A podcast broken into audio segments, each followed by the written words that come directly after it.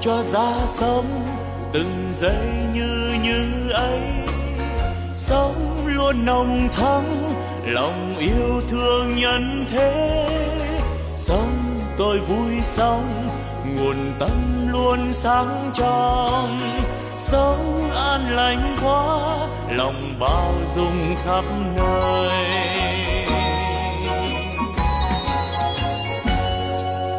Sống tôi vui sống từng giây yêu thương quá sống tháng sống vì tha nhân nên vui sống phút như như ấy, làm cho tâm tươi sáng. Cái như như ấy, là nguồn tâm sáng soi. La la la la la la la la la la la la la la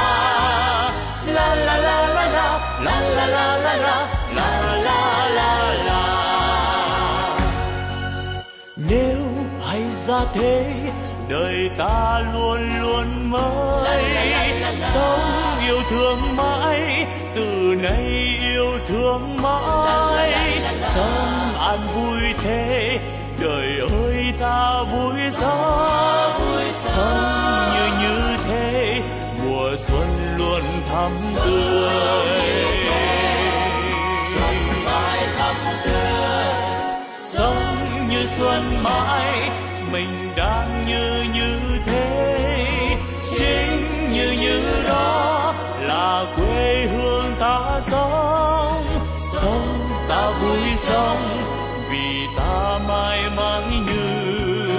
Sống như như ấy, đời đời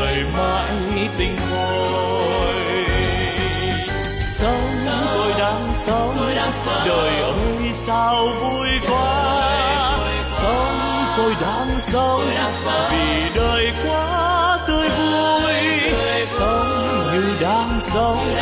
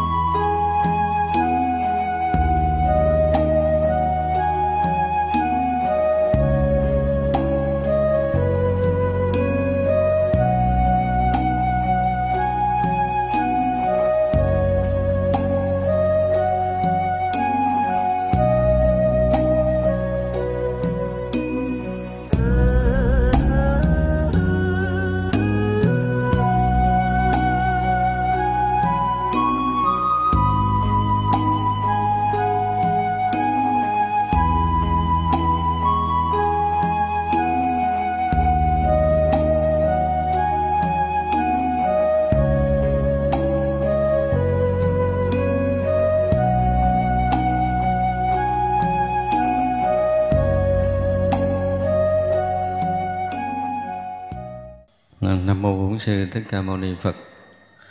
À, kính thưa toàn thể hội chúng hôm nay là ngày à, mùng 7 tháng 11 âm lịch năm à, đinh dậu. À, chúng ta lại à, tiếp tục có duyên để học bản kinh hoa nghiêm. Có thắng tam muội tên an lạc hay khắp cứu độ các quần sanh phóng đại quang minh bất tư nghì khiến ai được thấy đều điều phục quang minh đã phóng tên thiện hiện. Nếu có ai gặp quang minh này, tất cả được lợi ích chẳng luống uổng. Nhân đây được thành trí vô thượng. Bồ tát trước hiện nơi chư phật, hiện pháp, hiện tăng, hiện chánh đạo, cũng hiện pháp phật và hình tượng. Vì thế nên thành quang minh này lại phóng quang minh tên chiếu diệu chói lấn tất cả sáng chư thiên. Bao nhiêu ám chướng đều tiêu trừ khắp vì chúng sanh làm lợi ích. À, kỳ rồi chúng ta đã nói tới cái ờ, cái phần ờ, được cái định tùy lạc. Nhân kỳ rồi là định tùy lạc để độ chúng sanh. Kỳ này tới một cái định nữa là định an lạc thật ra đối với uh, cái ờ, chiều sâu của đạo phật và cái thực dụng để đi vào độ sanh á tất cả các vị bồ tát đều phải đạt được hai cái định này cũng tương đối là cơ bản. Một là cái định tùy lạc hai là cái định an lạc này. Nhưng mà thực sự nơi gốc á, là phải đạt được cái sự an lạc một cách tuyệt đối thì khi mà mình à, có được an lạc rồi trụ trong cái chỗ an lạc sống trong cái chỗ an lạc đó thì à, đối với cái nội tâm đối với cái hoàn cảnh bên ngoài đối với pháp giới chúng sanh thì nơi nơi chốn chốn đều thể hiện sự an lạc đó một cách thiết thực á, thì mới lợi ích cho chúng sanh. Và khi mà một vị bồ tát với đầy cái nội lực an lạc rồi thì mới có cái định kế tiếp là cái định tùy lạc. Định tùy lạc không thể có trước cái định an lạc. Nhưng mà không biết trong cái ờ, cái bài viết này, không biết cái là tại sao nó có một cái hơi ngược lại, ha? Ở trước là định tùy lạc. Nhờ cái định tùy lạc mà đi khắp tất cả các cõi không bao giờ ờ, bị ờ, loạn tâm. Tại vì tất cả các thời thời thời đều tùy hỷ và an lạc không phải tùy hỷ là được cái vui bên ngoài, mà tùy cái lạc ở trong cái định này. Gọi là tùy cái định lạc á, định an lạc này, mà đi khắp các cõi nước không bao giờ cái tâm họ bị loạn. Nếu như một vị bồ tát mà không đủ cái vững ở trong cái định an lạc, tức là không đạt đến cái tâm muội thật sự, không đạt được cái chánh định an lạc thật sự, khi ở trong chánh định, thấy vậy cho nó có phân ra rất rất rất rất là nhiều một cái dạng định có khi người ta đi vào định nó chỉ là sự yên lặng thôi.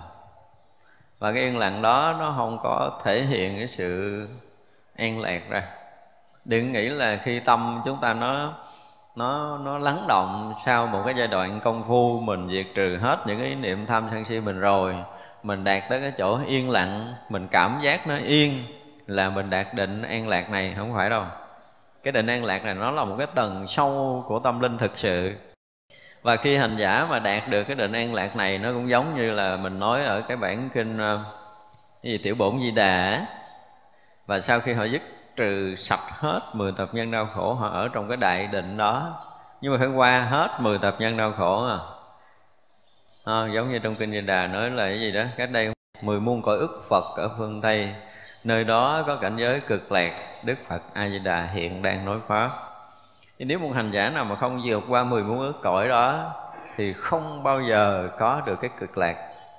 Cực lạc là một cái cảnh an lạc thực sự. Một cảnh giới an lạc thực sự nó lộ ra. Nó là một cảnh giới thiền định do công phu tu tập.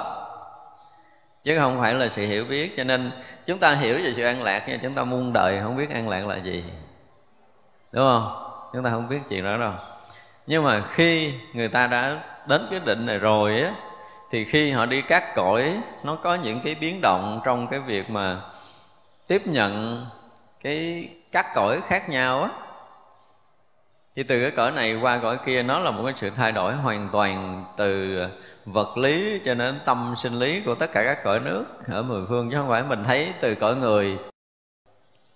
Khác cõi người một chút là mình đã thấy ờ, nó khác biệt rồi, đúng không? Giống như bây giờ mình là một cái phật tử nè ha?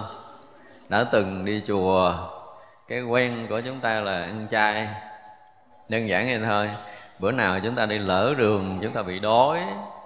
Rồi cái tài xế nó chở mình tóc vô cái quán mà người ta nhậu nhẹt thôi. Ăn mặn thôi. Là chúng ta đã thấy chịu hết nổi rồi, đúng không? Cũng ở trong loài người đó, nhưng mà nó khác cái cái sinh hoạt một chút. Là chúng ta đã đủ xáo trộn rồi ví dụ như bây giờ huynh đệ mình nó quen ngồi lại nói chuyện phật pháp ở đâu, có một ông phóng vô nói chuyện xài. Cái mình nghe mình cũng khó chịu. Đó, trong cõi người mình thôi, một chút đó là mình đã thấy khác rồi. Thật ra là đi từ cái cõi này, bởi vì các vị bồ tát có một cái điều rất hay là khi ở trong chánh định rồi á, thì không có bất kỳ một cái gì để có thể làm bị xáo động, thay đổi cảnh giới. Ở cảnh giới nào đi nữa cũng an trụ một cách vững chãi vững vàng trong cái cái an lạc. Cho nên cái duyên bên ngoài không có đủ sức để tác động. Cái duyên của chúng sanh cái lực của chúng sanh đó, cho tới bây giờ mình phải dùng dùng cái từ là cái lực của chúng sanh và cái lực định này. Thì thực sự cái lực định này nó trải qua hàng hà sa số đời kiếp công phu rồi. Nó trở thành một cái gì kinh khủng lớn. Thì lực chúng sanh nó giống như một cái trứng mà ném vào cái cái núi vậy không có đủ sức để có thể làm lung lay được cái núi định đó. Và thực sự cái an lạc này nó giống như một cái núi lớn để nó đủ sức để nó tỏa ra cái lực làm an lạc cái chúng sanh trong các cõi. Cho nên ví dụ từ là hay khắp cứu độ chúng sanh là gì nó giống như ngọn lửa lớn mình ví dụ cái lực định nó giống như ngọn lửa lớn đó, đang đúng đó. lúc đầu chúng ta nhen lửa chúng ta phải lựa củi khô lá khô chúng ta mới nhen cháy được. Thấy không? Nhưng mà khi lửa nó đã cháy thành ngọn rồi thì lá tươi chúng ta quăng vô nó sẽ sẽ tạo thành lửa. Nó sẽ đốt cháy được cái lá tươi đó. Thì cái lực định này cũng giống vậy. Tất cả những cái gì của chúng sanh mà chạm tới thì đều biến thành an lạc hết. Đó là lực của cái định an lạc này. Cho nên nếu ai mà công phu đạt được cái tâm muội an lạc này thì cái việc mà lợi ích chúng sanh của chúng ta nó càng lúc nó càng lớn nhưng mà phải phát nguồn từ cái công phu và từ cái tâm nguyện độ sanh lớn lao nhất của mình. Nhất của mình thôi chứ không phải nhất của người khác, hết chứ. Khi chúng ta phát tâm, phát nguyện là mình được cái gì đó là mình sẽ san sẻ cho, sẽ cứu giúp cho chúng sanh muôn loài. Thì khi mà chúng ta đạt được cái định này thì những người xung quanh họ tự động họ cũng cảm nhận được chưa có làm cái gì.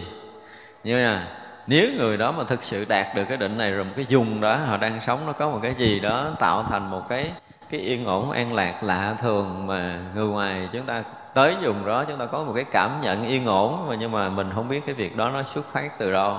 Thì biết rằng nơi cái chốn đó có một cái người nào đạt được một cái định này, dù sâu cạn nó cũng vẫn tỏa ra được một cái lực của nó kinh khủng lắm. Thành ra mới có thể khắp độ các quần sanh được. Và ở trong lực đó lại tỏa ra ánh sáng, tức là đại quang minh bất tư nghị ánh sáng của này hồi trước mình nói rồi là tâm thức. Thấy vậy nó là một bóng mờ. Cho nên tâm thức nhiều, tức là mình mờ tối nhiều. Tâm thức nó giống như một cái loại mây đen ở trong dần mây tâm thức của chúng ta. Nó nhiều thì cái vần đen nó hiện nhiều. Nó ít, nó mỏng thì vần đen nó mỏng thì chúng ta sẽ thấy ra xa. Ví dụ như chúng ta lủi ờ, đi ngang một cái ờ, cái cái chỗ mà người ta đốt rơm, đốt cỏ thôi. Ngay cái chỗ đó khói tỏa ra nhiều. Bên kia cái bờ khói chúng ta không biết, không thấy, không biết. Chúng ta không thấy qua, xuyên qua được. Nhưng mà dần hồi cái khói đen nó bớt, chúng ta có thể thấy qua được bên kia. Ai đi xe mà gặp sương mù, chúng ta thấy rõ ràng là tầm nhìn chúng ta không còn xa nữa. Thì cái mây mù tâm thức đủ có thể che chắn trí tuệ của mình. Cho nên mình thấy không rõ được xung quanh. Thậm chí mình thấy còn không rõ bản thân mình. Thấy không rõ tâm mình đến một cái ngày mà chúng ta thực sự phá được mây mờ tâm thức rồi á, thì ngoài cái việc chúng ta tỏ rõ được thân tâm chúng ta, thì cái ánh sáng nó lại tỏa ra vào xung quanh nữa. Thật ra cái hào quang nó càng lúc nó càng lớn. Mà mình hay nói với nhau rồi, cái hào quang người nào lớn á, thì đẳng cấp tâm linh người đó cao không? càng lớn, càng sáng chừng nào thì đẳng cấp tâm linh người đó càng càng cao, càng sâu, càng thâm sâu chừng đó. Đó là cái điều mà chúng ta phải biết về về tâm linh, cho nên nó thường là các vị mà có chiều sâu tâm linh rồi, thì họ nhìn mình, họ không thấy cái đẹp, cái xấu trên diện mạo, trên thân tướng của mình, mà họ nhận ra được cái hào quang của mình đang như thế nào. Rất rõ, cho nên chư Phật, chư Bồ Tát, các vị chư thiên cũng thấy mình điều này rõ lắm. Đó là giữa một đám đông hàng ngàn người, họ nhận ra được một cái hào quang sáng trong cái người đó trong số hàng ngàn người đó có một cái hào quang nó khác thường, nó sáng hơn. Thì các vị biết là trong đó có ai? Và hào quang ở cái tầng bậc nào đến khi mà chúng ta công phu sâu á, thì chúng ta sẽ thấy hào quang ở tầng bậc nào là thuộc cái hàng nào trong cái số chúng đông kia. Đó là cái điều mà chúng ta phải thấy khi mà chúng ta có được cái khả năng công phu mà nó vượt ra ngoài vật chất một lần, thì chúng ta sẽ thấy được những cái điều này quang minh đã phóng tên thiện hiện. Phóng quang minh tên là thiện hiện. Từ cái an lạc để tạo quang minh thiện hiện này. Nếu có ai gặp quang minh này thì à, tất cả là lợi ích chẳng luống uổng không? Nhân đây được thành trí vô thượng. Thật ra cũng khó nói mà nhận được quang minh của các vị giác ngộ như các vị Phật Bồ Tát thì chúng ta cũng tới giờ phút này ha, trong cái hàng mà à, tu học của mình đó, cũng chưa đủ cái trình độ để nhận quang minh đó.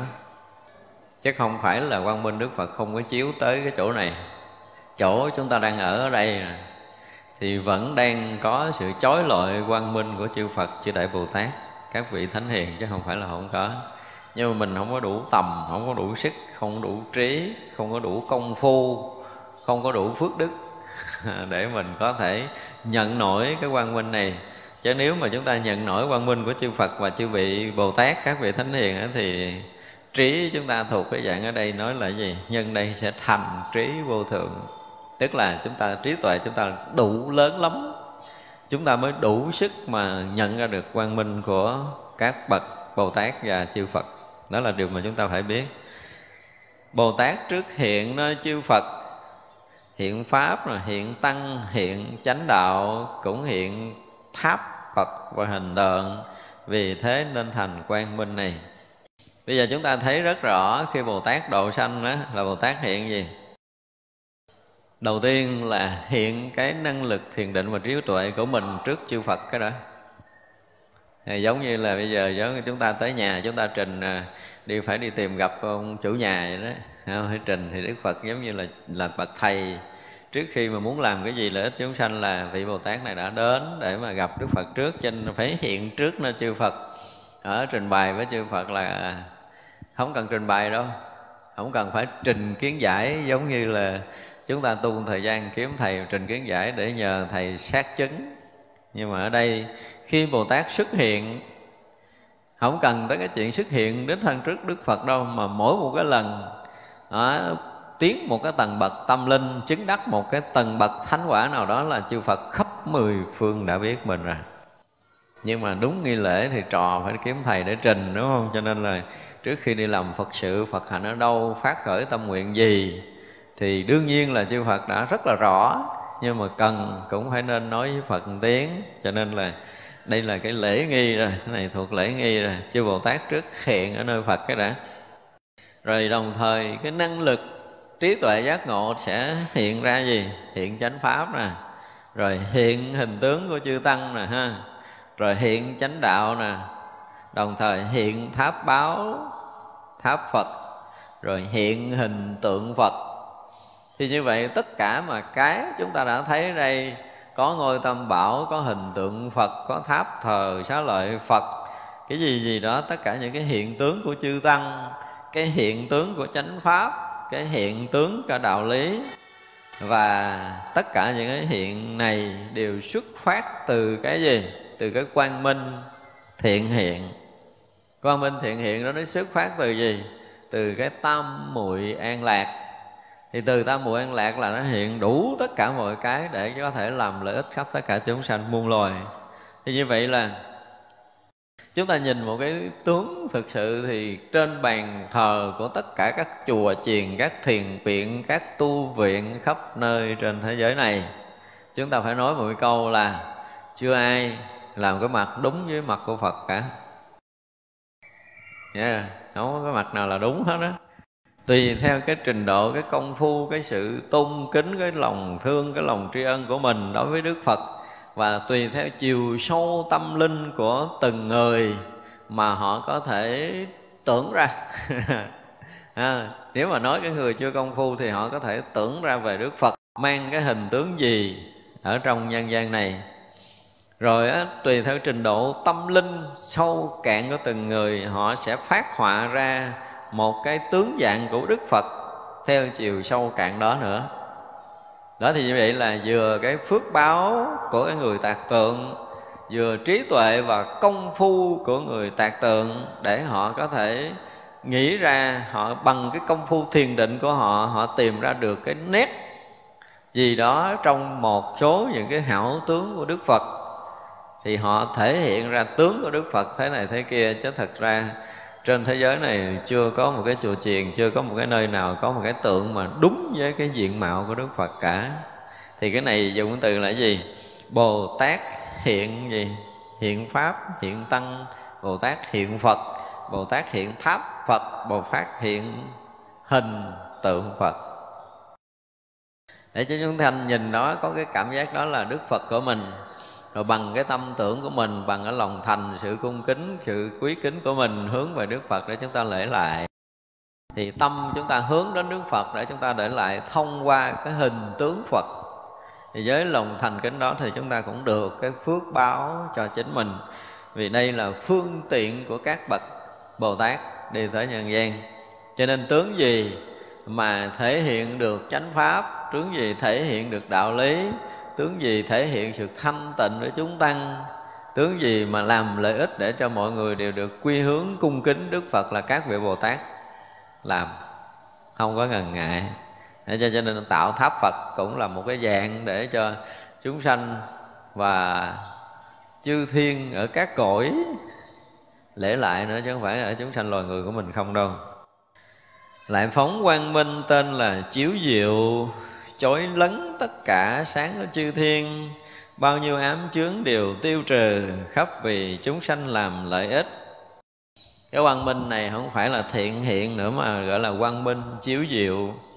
Đó như mình nói là cái quang minh thể hiện cái đẳng cấp tâm linh, thể hiện cái tầng bậc thánh hiền. Cho nên các vị chư thiên mà không phải là thánh thì không cách nào chịu nổi quang minh này quang minh này lấn át hết đè bẹp hết tất cả quang minh của các vị chư thiên ở cõi trời luôn. Đó, vậy là ở cái vùng nào đó ánh sáng chúng ta với cặp mắt phàm thì mình à, đôi khi mà mở mấy cái bóng đèn thôi bóng đèn nó xen lẫn với nhau về ánh sáng chúng ta không có đủ sức để có thể phân ra cái ranh giới của nó. Nhưng mà cái ánh sáng cái quang minh của chư Phật chư Bồ Tát thấy như vậy á nhưng mà thứ bậc rõ ràng rất rõ ràng về thứ bậc. Đây để chúng ta thấy cái ánh sáng nó khác nhau cái tầng bậc khác nhau, cái lực dụng nó khác nhau, cái sức cảm hóa nó khác nhau. Chúng ta dùng cái từ là sức cảm hóa tại quang minh có đủ khả năng các vị bồ tát, các vị mà đại bồ tát á, khi cái quang minh mình phát ra đủ khả năng để có thể diễn nói pháp màu. Và chư phật cũng vậy. Những vị thường thì quang minh để thể hiện ánh sáng để cái tầng bậc tu chứng, cái cảnh giới thánh của mình cao thấp thôi. Nhưng mà tới các vị đại bồ tát và chư phật thì quang minh nó là gì? Là diệu pháp là pháp màu thật sự. Cho nên là lấn tất cả ánh sáng của chư thiên. Ánh chư thiên không có chịu nổi với ánh sáng của các vị bồ tát. Thì khi mà quang minh này tới rồi thì tất cả những cái ám chướng đều được tiêu trừ. Giống như chúng ta thấy một cái vùng nào vùng quê thôi đúng không? Lâu nay đường xá lẹp xẹp ha, cây cỏ rậm rạp. Nhưng mà nếu mà nói là hôm nay sẽ có một ông tướng nào đó về thăm thì sao? Cả làng đều dọn dẹp sạch sẽ rồi ha. Đường đi sáng suốt rồi tất cả mọi cái cây cối rậm rạp đều được dọn dẹp để tạo thành một cái vùng đó để cho một cái vị quan trướng nó tới để thăm dân làng của mình. Như vậy là tất cả những cái u tối ở trong tâm thức của chúng sanh á, thì khi mà có ánh sáng giác ngộ của chư Phật, chư Bồ Tát tự động nói gì? Biến mất giống như bây giờ ánh sáng mặt trời mọc lên thì bóng tối tự động biến mất như vậy. Thì tất cả những cái hôn ám nơi tâm của chúng sanh mà chạm được cái quang minh này thì tự động sẽ sao? Sẽ được khai mở. Mà ánh sáng đó là cái gì? Ánh sáng đó hồi nãy thể hiện cái gì? Thể hiện qua và chánh pháp.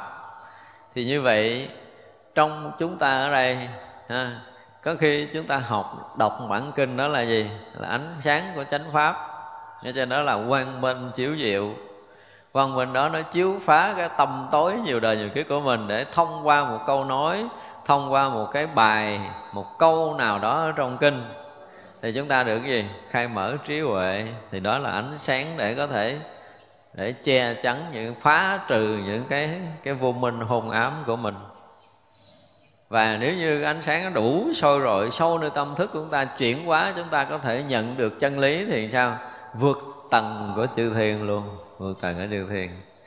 À, cho nên là cái việc mà chúng ta được tiếp xúc với hình tượng Phật chúng ta được tiếp xúc với tăng đoàn chúng ta được tiếp xúc với cái cảnh giới à, tam bảo vân vân thì tất cả những cái đó đều là cái sự chiếu diệu từ cái ánh sáng giác ngộ chư đại bồ tát các vị thánh hiền đủ sức để phá cái tâm tối nhiều đời nhiều kiếp của mình.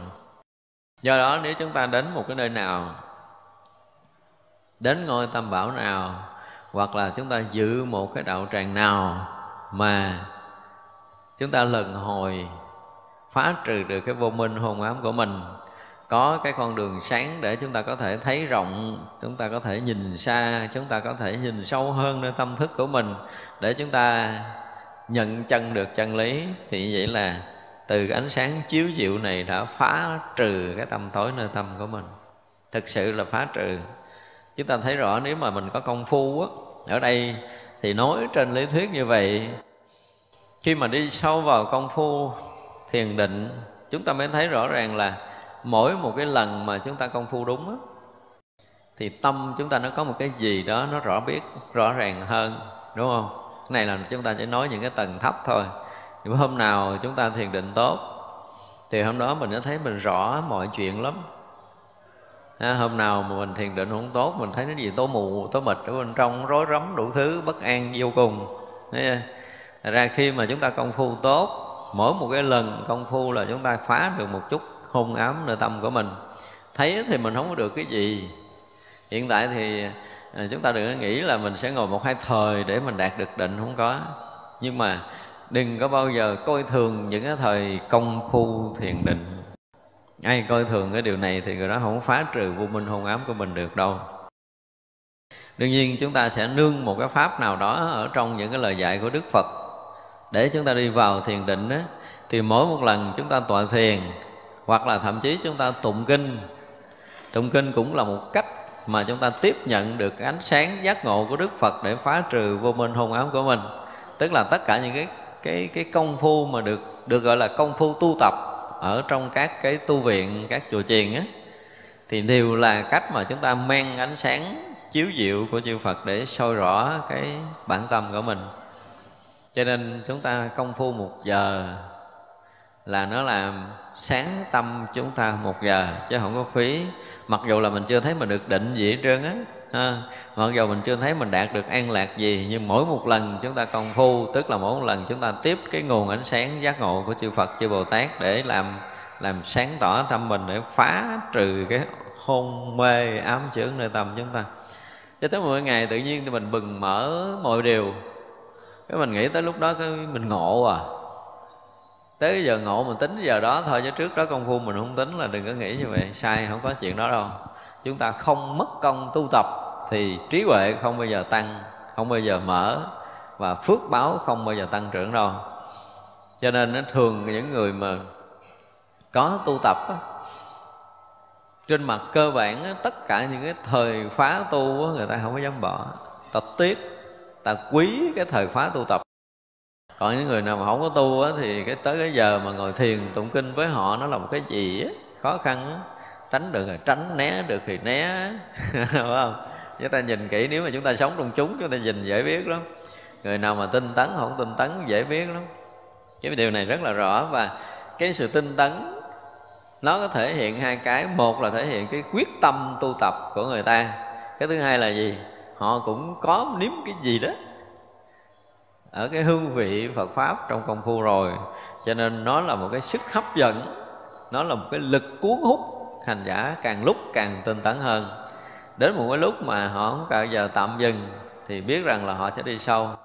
Chứ có rất là nhiều người học Phật pháp cũng có tu lý luận về Phật đạo cũng giỏi tinh tấn thời gian à. Mới bữa trước thì thấy mình ngon lành cái bữa sau thấy mình uh, không muốn tu nữa. mới hôm trước thấy mình được cái này, mình hiểu cái kia đủ thứ, thấy cảnh giới chùa chiền là một cái gì thích thú cho cuộc đời còn lại của mình. Cái qua mới làm sao hôn mê ám chướng nó hiện lên, cái mình thấy chùa chiền ở nó có cái gì đó, nó ngột ngạt, nó khó chịu, nó mất tự do, nó gì gì gì đủ thứ hết cái mình. Mình tìm đường mình, không có đến chùa để tu tập nữa. Nhớ không? Mấy ngày nào đó mình thấy đi chùa là một cái sự hứng khởi trong cái việc công phu tu tập nhờ đi chùa mà công phu mình tăng tiến. Ở nhờ cảnh giới chùa chiền mà mình được tiến bộ vân vân. Thì như vậy là cái gì? Hôn mê ám chướng chúng ta dày quá. À, giống như bèo nó đã phả đầy cái mặt hồ rồi. Mình thò tay mình quơ chỉ như một chớm thấy nước thôi là hồi nó bèo nó phủ lại chúng ta không thấy được mặt nước nữa. Thế cho nên là càng về sâu trong công phu, thì chúng ta càng thấy mình rõ hơn. Người có tu luôn luôn làm việc này. Người nói mà có tu á, thì càng sống sâu trong đạo lý, càng sống lâu trong đạo lý chừng nào, thì mình càng rõ ràng mình hơn chừng đó. Càng tỏ sáng hơn, hôn mê ám chướng mình càng lúc càng sao, tan biến nhiều hơn mà tan bén, hôn mê ám chướng chấp trước riêng tư ngã chấp của mình nhiều á thì cái đời sống của mình càng sao? Càng an lạc. Đừng nghĩ rằng mình có thể sống trong sáng theo cái kiểu này kiểu nọ, là mình là cái người sáng không có. Bao nhiêu cái việc trong sáng của thế gian nó cũng góp một cái phần cho công phu của mình. Nhưng mà việc trong sáng của mình nó không phải là nhất đối với đạo lý có những người họ thấy họ sống, họ gìn giữ uy tín, họ làm tất cả những cái điều mà theo thế gian thì gần như là được thế gian khen tặng đó. Nhưng mà thế gian càng khen tặng mình nhiều chừng nào thì mình càng nuôi lớn bản ngã mình nhiều chừng đó. Thì nó khiến cho cái con đường đi đến Phật pháp của mình á, nó lại càng bích lấp.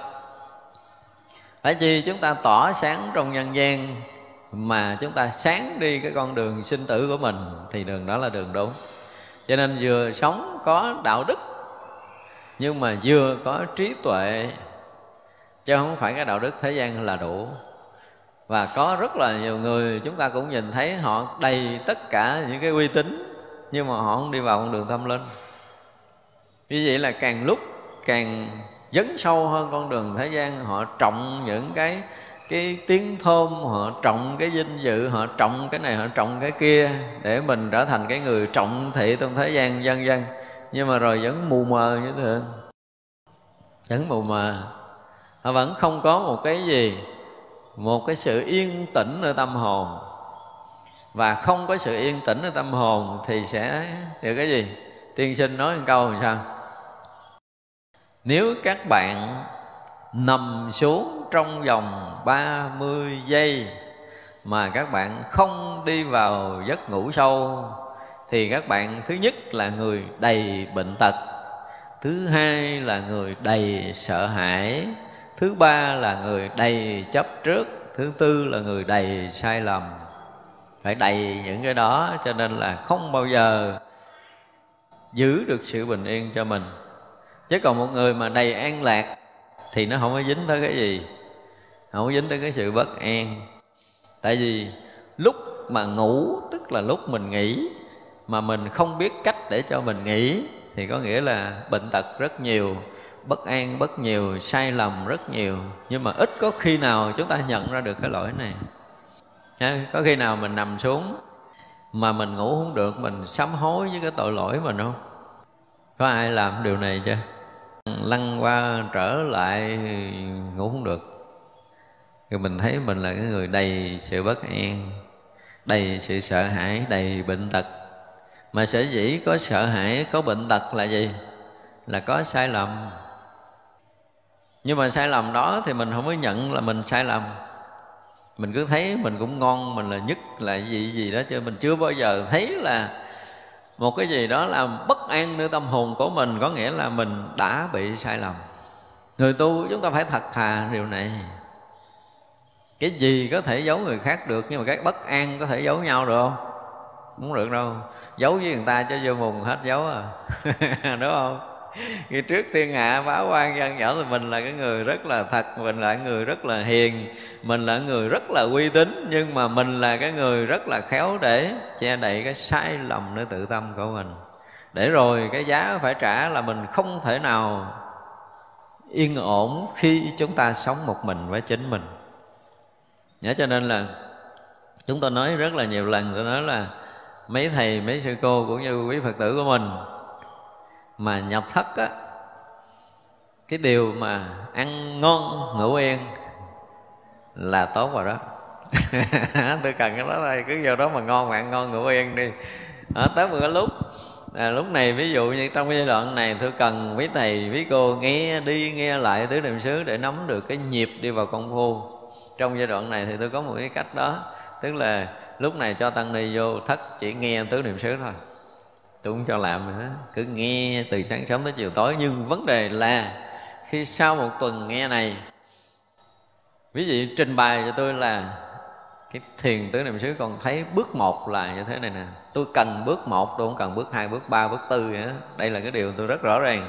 Nếu nói trật thì trở lại làm từ đầu chứ không có cái chuyện mà leo giữa cái thang rồi là sắp sửa té kêu phải sửa hay là đỡ, không có chuyện này. Bước một phải bước thật sự vững tại vì con đường thiền định nó là một cái gì? Nó rất là nguyên lý, rất là nguyên tắc, rất là chuẩn mực, rất là khoa học, cho nên đòi hỏi tất cả những sự chính xác ngay cái bước khởi điểm ban đầu của công phu. Ra đối với thiền tứ niệm xứ mà bước khởi điểm mà nói không ra thì tôi không bao giờ chỉ cho ai bất kỳ cái gì công phu cả. Chỉ làm gì? Chỉ rối thêm, không ít. Mất thời gian nhau nữa, không cần. Cho nên là khi mà chúng tôi đã nói trong cái bản thiền tứ niệm xứ rồi thì tất cả những người muốn tu thiền tứ niệm xứ làm ơn làm phước nghe đi nghe lại cái quyển 1, quyển 2 cho rất là rõ nghe hết qua một lần xong rồi bắt đầu nghe lại trở lại quyển 1, quyển 2 nghe làm sao để mà mình thấy được. Ở à, cái chỗ Đức Phật chỉ bước đầu tiên là cái này. Và với mình như vậy thì mình sẽ ứng dụng như thế nào để phù hợp? Và khi chúng ta ứng dụng mà có kết quả đúng hoặc là sai thì lúc đó tôi sẽ ra tài còn nếu mà không ai nói được tới câu này thì không bao giờ hy vọng tôi sẽ nói được điều gì đừng có nghĩ là mình nhập thất 3 tháng ra là mình ngon không ai ngon hết á. Cái tôi bước đầu tiên đi vào cửa ngõ thiền định mà chúng ta không bước trúng thì đừng có nói bước thứ hai. Và muôn đời không bao giờ ông thầy sẽ chỉ mình bước thứ hai đâu. À, tôi là cái người rất thực dụng. À, tôi không nói chuyện trên trời giả vời nữa. Trên những lý thuyết kinh điển đại thừa này tôi có thể nói tới tột đỉnh cái lý luận của nó. Nhưng mà trên căn bản công phu tôi nói rất là chuẩn mực từng bước thì với tôi nó rõ ràng là như vậy. Cho nên nếu mà nói tới cái chuyện thiền định là anh phải bước bước một như vậy nè. Như bước một phải tự mình mò ra trong cái bản kinh rất chuyên môn là tứ niệm xứ đó. Cho nên các bài giảng ở các nơi, xin thưa thiệt, chúng tôi ít có khi đụng tới, ít có khi đọc tới là cũng vì lý do này. Mở sách ra thấy mấy câu đầu nói về thiền tứ niệm xứ không phải rồi. Không phải trong nước mà cả nước ngoài những cái nước mà chuyên về Phật giáo nguyên thủy như Thái Lan, Miến Điện nó nói chuyện thứ niệm xứ chỉ cần lật quyển sách ra là chúng ta biết nhau rồi. Thì không mất công cũng may là mình không có không có mất công trong mấy cái việc nghiên cứu này.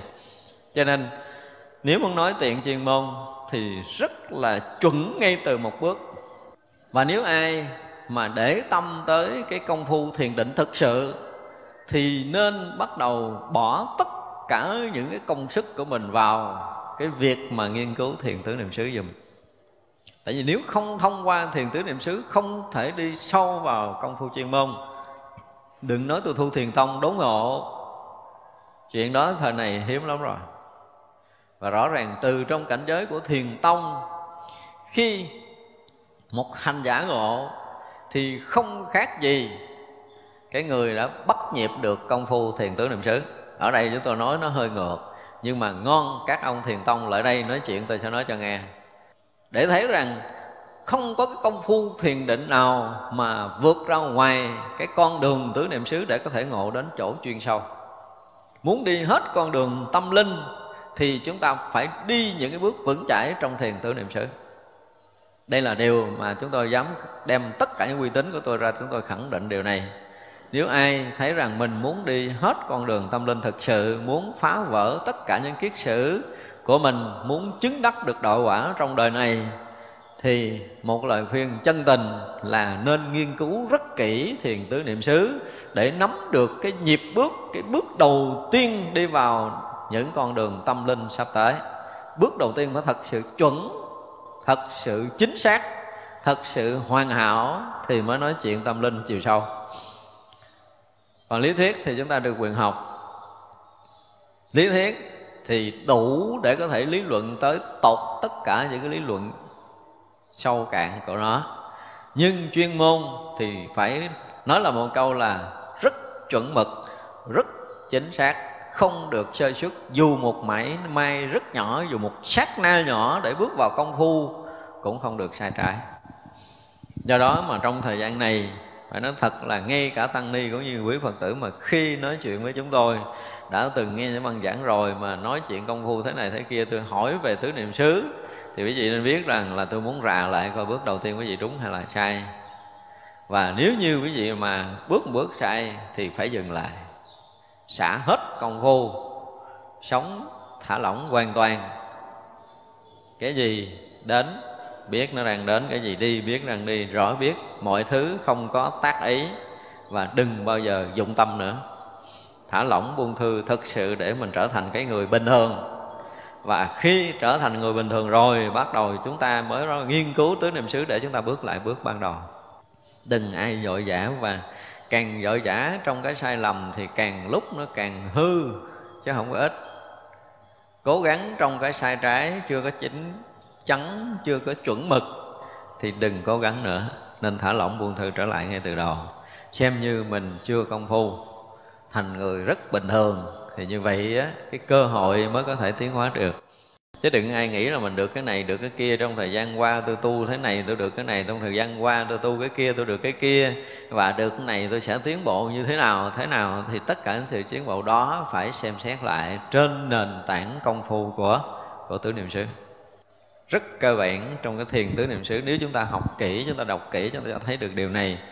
Đức Phật dạy gần như là từng bước một, cất nhắc chúng ta từng bước một, từng bước một đi vào chiều sâu tâm linh. Hay lắm. Đó là những cái nấc thang tâm linh thực sự để chúng ta bước vào chiều sâu tâm linh. Thật ra, khi mà chúng ta học, mà chúng ta thấy rằng đó giống như nãy giờ mình nói là thấy rằng ám chướng mình được tiêu trừ. Có nghĩa là chúng ta đang học đúng, chúng ta đang nhận cái ánh sáng, nhận hào quang của đức phật và chư vị bồ tát, soi rọi nơi tâm của mình để chiếu phá những cái mê lầm thực sự. Ở đây là chiếu diệu, tức là ánh sáng đã chiếu soi. Và cái diệu dụng của nó là là phá trừ cái ám chướng hôn mê của mình. Có khi bây giờ trong cái tuần này nè ha, chúng ta nghe, mình không biết gì hết á, về tứ niệm xứ, nhưng mà kiên nhẫn đi chúng ta lễ phật, sám hối, tụng kinh, chúng ta giữ được những cái thời phá tu bình thường thôi. Ha, tâm chúng ta đừng có phóng túng, buông lung. Chúng ta nên giữ mọi cái đều rất là yên ổn, an lạc. Tuần nữa chúng ta nghe lại. Nghe lại là rõ ràng là chúng ta sẽ thấy có một cái gì đó nó khác khác hơn tuần rồi. Có nghĩa là chúng ta có một chút tiến bộ tuần này. Và rồi, tuần sau nghe lại cái nữa, chúng ta thấy nó có một cái gì sáng hơn, rõ hơn và có thể làm được và làm có kết quả thì biết rằng là tuần này chúng ta tiến bộ rồi đó. Càng lúc nó càng vậy, tức là hôn mê, ám chướng chúng ta mỗi lúc nó mỗi mỗi lùi dần. Ánh sáng bắt đầu nó tỏ rõ. Cho nên người có tu á, chúng ta nhìn dễ biết lắm. Không có giấu được trên ánh mắt của mình. Không có giấu được trên diện mạo của mình. Không có giấu, hai điều này không thể giấu ra có khi có những cái biến tướng sai lầm, thì những cái biến tướng sai lầm đó nó chỉ là những cái bất thường, những cái nhất thời nào đó. Nhưng mà nếu họ có cái nền tảng công phu rồi thì chúng ta không bao giờ phá vỡ được cái công phu đó đâu. Vì công phu đó đã hình thành hàng hà, sa số kiếp của người ta rồi, thì không phải vì một lý do rất nhỏ mà có thể phá vỡ được. Thậm chí tới cái chuyện chết, chưa chắc đã phá vỡ được nếu một người đã có nền tảng công phu còn nền tảng công phu không có thì chỉ chút gió là thổi chúng ta bay mất. Chút gió thổi Đấy, theo cái kiểu mà bác phong á lợi si quỷ dự xương cơ khổ lạc thì đó bác phong thổi bay mất tiêu. Thì vậy là hôn mê ấm chướng chúng ta nó còn gì những người mà ở trong cái cảnh giới yên ổn thanh tịnh mà chúng ta cảm giác nó không hợp á thì biết rằng là chướng nghiệp chúng ta quá lớn trong đời này. Đúng không? Những cái thời ngồi thiền mà chúng ta cảm giác nó hơi khó chịu.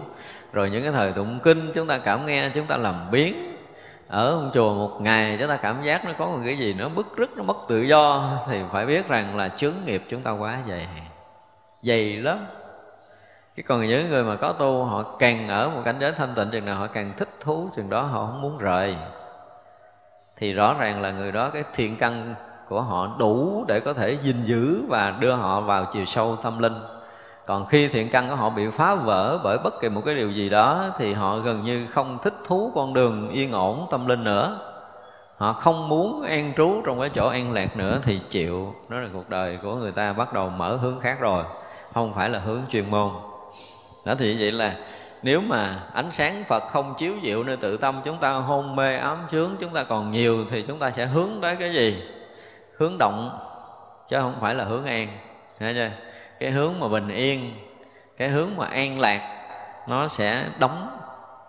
Và chúng ta bắt đầu mở cửa cái hướng động. Thì đó là cái hôn mê ám chướng chúng ta dày. Thì chắc chắn rằng cái việc sinh tử chúng ta càng lúc nó càng sao? Càng bị mù mờ hơn. Đừng nói gì xa một cái chuyện mà xảy ra với chính mình, dù chuyện đó là động trời mà chúng ta vẫn còn có cái cảm giác nó nó, nó có một cái gì mỗi khi nghĩ tới cái chuyện đó chúng ta khó nuốt nó luôn á. Nó không làm sao cho nó tan được nó thâm của mình. Chúng ta cảm giác nó khó chịu. Chúng ta cảm giác nó nó có một cái gì mỗi khi chúng ta nghĩ tới thì biết rằng là cái gì? Công phu mình tới đâu? Công phu mình tới đâu mình tự biết. Có những cái cục tức mà chúng ta cảm giác chúng ta nuốt không trôi thì phải biết rằng là công phu quá kém, không có tiêu nổi. Quan này giác ngộ tất cả chúng, khiến cầm đèn sáng cúng dường phật. Do dùng đèn sáng cúng dường phật được thành thế gian vô thượng đăng. Ánh sáng cúng dường phật là cái gì? Đừng nghĩ là chúng ta cầm cái đèn, ha, mà là cái hào quang là ánh sáng. Mà hào quang ánh sáng đó có nghĩa là gì? Là cái sự giác ngộ của mình, là trí tuệ của mình, là một cái đời sống phá trừ những hôn mê ám chướng của mình. Đó là ngọn đèn sáng để chúng ta cúng dường Phật. Chứ không phải là chúng ta cầm đèn để chúng ta cúng dường. Đối với Đức Phật, chúng ta, Đức Phật cần một cái người đệ tử có được ánh sáng trí huệ để phá trừ hôn mê ấm chướng, để cái trí được sáng, để cái tâm được an. Và chính bản thân cái người đó cũng tự làm an được mình trong mọi thời mọi lúc, cho nên mới được cái định là gì? Tùy tùy lạc. Định tùy lạc này thật sự khó, phải qua cái định an lạc mới tới tùy lạc. Như vậy là chúng ta cầm đèn sáng để cúng dường phật, có nghĩa là cái đèn trí huệ của mình, càng lúc nó càng sáng thì chính đèn đó mới là thực cúng dường chư phật và chư bồ tát. Còn đèn trí huệ chúng ta lu mờ thì chúng ta có cúng bao nhiêu đèn cho phật đi nữa cũng là cái đèn bên ngoài. Đèn đó không phải là đèn thật cúng dường phật. Ở ở đây rõ ràng là từ cái quang minh này như là một ngọn đèn trí huệ để cúng dường. Cho nên, cái giờ nào mà chúng ta tu tập, giờ đó chúng ta được an lạc.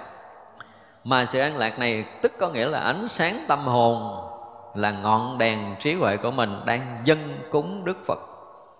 Cho nên một người sống an lạc là đủ tất cả những phước báo là như vậy. Đó, cúng phật bằng tất cả những cái tâm thành cái sự thanh tịnh cái tâm an lạc cái và cái, gì nữa cái trí tuệ trong công phu của chúng ta. Đó là ngọn đèn thật đó. muốn cúng dường mà được đức phật chứng minh một cách thiết thực nhất thì chúng ta phải sống trong an lạc thực sự.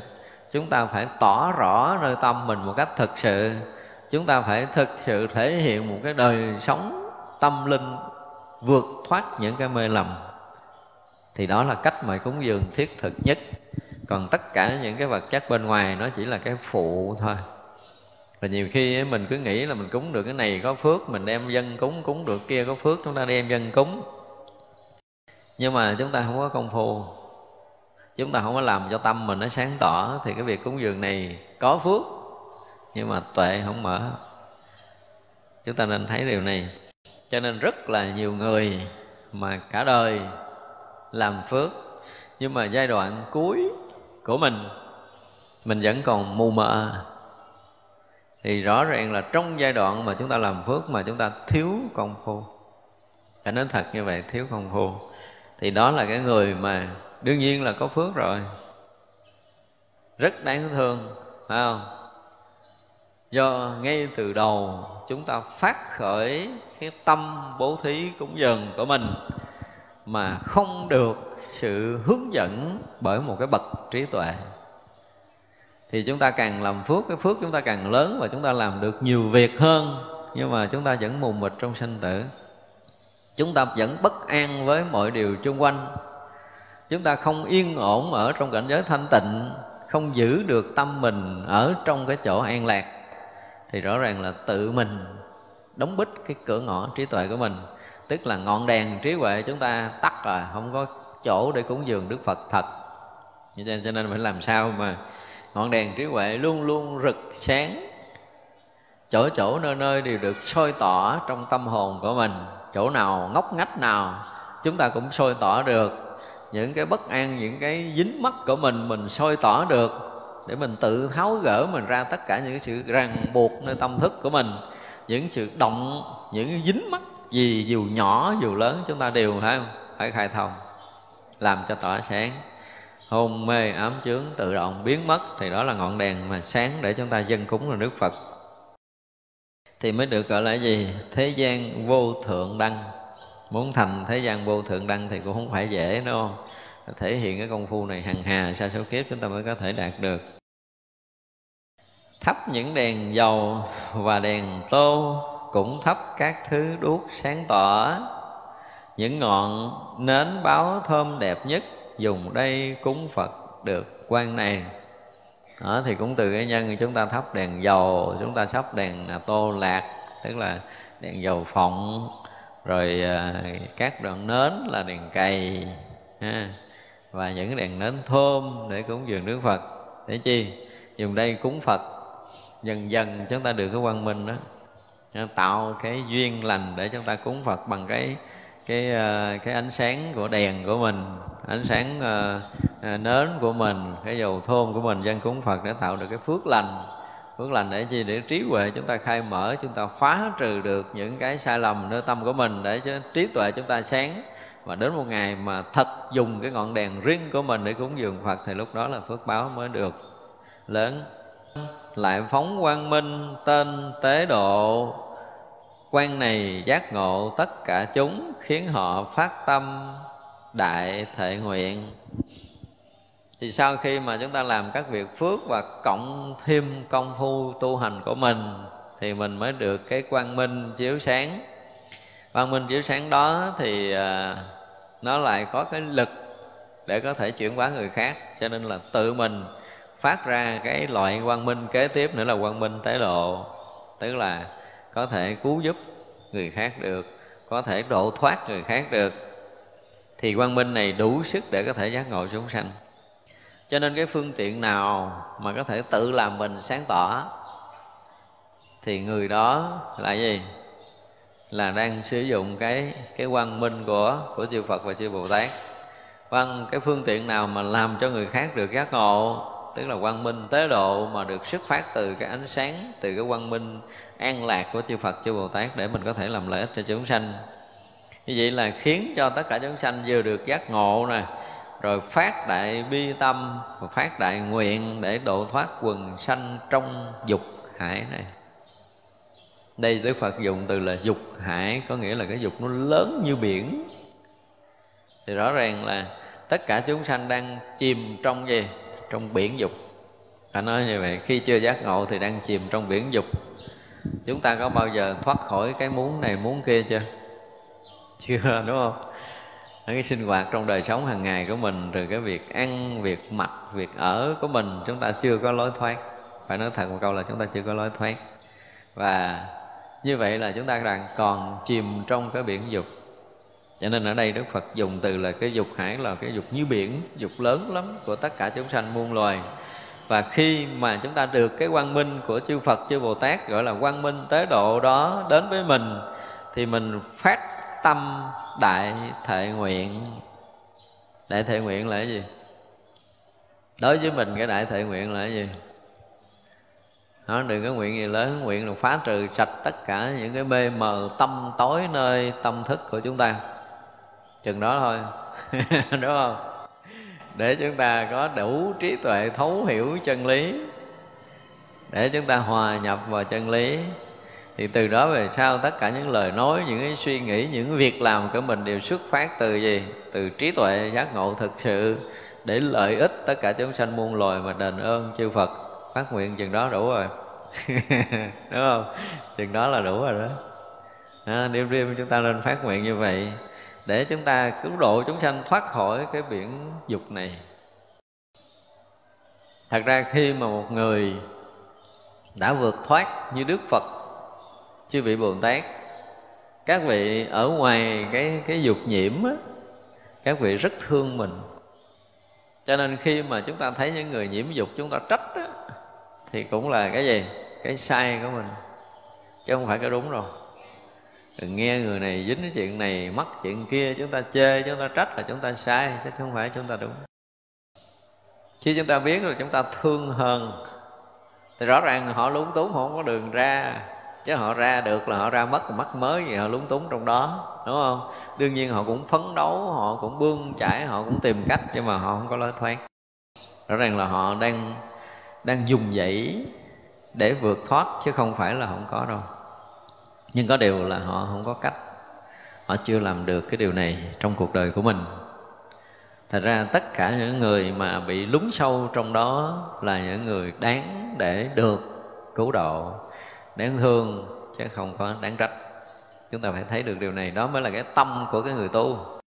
Cho nên có đôi lúc của mình cũng là phật tử, mình vì cái à, bảo vệ cái gì cái gì đó mình không biết mình thấy người ta sai lầm, cái bắt đầu mình kết án, mình lên án, mình bắt đầu mình tìm cách trừ khử, loại trừ gì gì gì đó. Không phải là cái đúng của con đường phật đạo mà đức phật muốn dạy ở đây đâu. Đó là điều mà chúng ta phải thấy. Cho nên khi chúng ta phát hiện một người mà đầy cái dục vọng sai lầm, thì điều đầu tiên của mình nghĩ tới người đó là gì? Thương họ cái nữa vì chúng ta đã từng bị cái chuyện đó làm khổ, đúng không? Chúng ta đã từng lúng túng, lùng trung trong đó hằng hà sa số kiếp, chúng ta ra không được. Phải nói như vậy. Đừng nói là khi sanh ra có chúng sanh nào được giác ngộ. Không có chúng sanh nào giác ngộ mà không từ cái việc mà phá trừ những cái dục nhiễm của mình. Nhưng có điều là chúng ta có duyên để được học pháp sớm. Chúng ta đã công phu trước người ta. Và mình có một cái cơ may để mình phá được cái dục nhiễm ở nơi mình. Thì như vậy là không ai hơn ai cả. Biết cách để làm trước, bước trước bước. Thì bước trước bước phải có trách nhiệm để dẫn người đi sau, chứ không phải là để để phê phán và để loại bỏ. Nhưng mà cái này thì ít có lắm. Chỉ những người mà thực sự nhiễm đạo, chúng tôi dùng cái từ như vậy, họ nhiễm sâu trong cái từ tâm của đạo phật rồi. Thì cho nên họ hướng đến cái việc đúng, việc sai bằng tất cả những cái tâm từ. Chứ ít có lắm thực sự trong thế gian này, mình biết người ta là kẻ thù mình, mà mình để người ta sống bên cạnh. Không phải là mình thách thức người ta, nhưng mà thực sự là mình muốn dùng tất cả những cái lực tu của mình để chuyển hóa. Mà họ không chuyển thì cái chuyện của họ họ không chuyển là chuyện của họ. Chứ thực sự mình đang hướng với họ bằng tất cả những cái tâm từ nhưng mà có phước của họ đủ để có thể cảm được cái từ lực đó để họ chuyển hóa hay không đó là cái việc riêng của người ta. Nó là còn nói tới cái nghiệp của họ. Chứ còn các vị mà bồ tát tới thế gian này thì cái việc mà thuận việc nghịch đó, gọi là chứng duyên trên bước đường Phật pháp hay là thuận duyên trên bước đường Phật pháp các vị thấy hết đó. các vị biết hết biết rõ lắm. Nhưng mà các vị vẫn để yên lý do là người ta muốn dùng cái lực để chuyển hóa. Theo cái nghĩa giống như là đi à, đi xương lâu ngày thấm lạnh, thì muốn cho người đó được tắm gội trong cái dòng sữa pháp của Đức Phật để lần lần, có khi đến một cái lúc nào đó cái thiện căn của họ được nảy nở và họ được giác ngộ. Chứ còn trong cái dục nhiễm này phải rất khó. Chúng ta phải thấy như vậy. Ngay cả đức phật khi mà nói tới dục thì đức phật còn dùng là cái dục hải có nghĩa là nó lớn lắm, nó nhiều lắm, nó rộng lắm, nó có thể phủ hết cái cuộc đời của tất cả chúng sanh muôn loài. Không phải một đời mà hằng hà sa số kiếp của mình. Chúng ta luôn luôn bị dục nhiễm mà chúng ta bị tâm tối. Lầm mê sinh tử tiếp nối trong dục nhiễm này. Dục nhiễm đừng nói là mình nhiễm sắc, nhiễm tài, nhiễm gì bên ngoài, mình nhiễm thân mình thôi, cũng là một dạng dục nhiễm, đúng không? Mình nhiễm cái tâm mình thôi cũng là một dạng dục nhiễm. Mình thấy mình là quan trọng, mình thấy là mình là thấy đúng, mình thấy mình hiểu đúng, mình thấy mình học đúng, mình thấy mình là một, mình thấy mình không có lại số hai. Đó là một cái dạng dục nhiễm. Đúng không? Chúng ta nhiễm ái, nhiễm ngã ái, gọi là nhiễm ngã của mình. Ái ngã dụng từ đúng chính xác là ái ngã. Ái ngã là một dạng nhiễm mà khó phá trừ nhất và khó phát hiện nhất cái gì quen tới quay lui rồi, hồi mình cũng đúng à. Chúng ta nghiệm lại đi. Coi có phải chúng ta bị nhiễm không? Nói gì nói nói tới nó lui, lý luận kiểu gì mình cũng trúng hết đó đúng không? Thì đó là phải thấy rằng chúng ta đang bị nhiễm. Chúng ta đang bị ái ngã mình. Và cái điều ái ngã này nó không phải một đời. Nó đã ăn quá sâu trong hằng hà sa số kiếp sinh tử của mình rồi vì chúng ta đi trong sanh tử là chúng ta còn bị ái ngã. Chúng ta không phá được cái này. Thì cuối cùng cái nền tảng ái ngã nó sẽ sẽ dẫn chúng ta đi mãi mãi trong sanh tử này không dừng. Cho nên cái việc gì trong cái cuộc sống qua lại, trong cuộc sống đời thường cũng như trong đạo lý mà mình phát hiện được là mình đang dựng lập bản ngã riêng tư của mình thì người đó là người có trí. Còn có nhiều người họ không thấy đâu. Chạm tới một cái là họ bắt đầu khác rồi. Ha, một người mà rất phải nói là rất thiết tha trung thành với phật đạo rồi à, hy sinh đủ điều đủ thứ nhưng mà chạm tới cái ngã riêng của mình cái là bắt đầu khác đi rồi. Họ cư xử khác. Vì ra sao vậy? Vì muốn bảo vệ bản ngã này.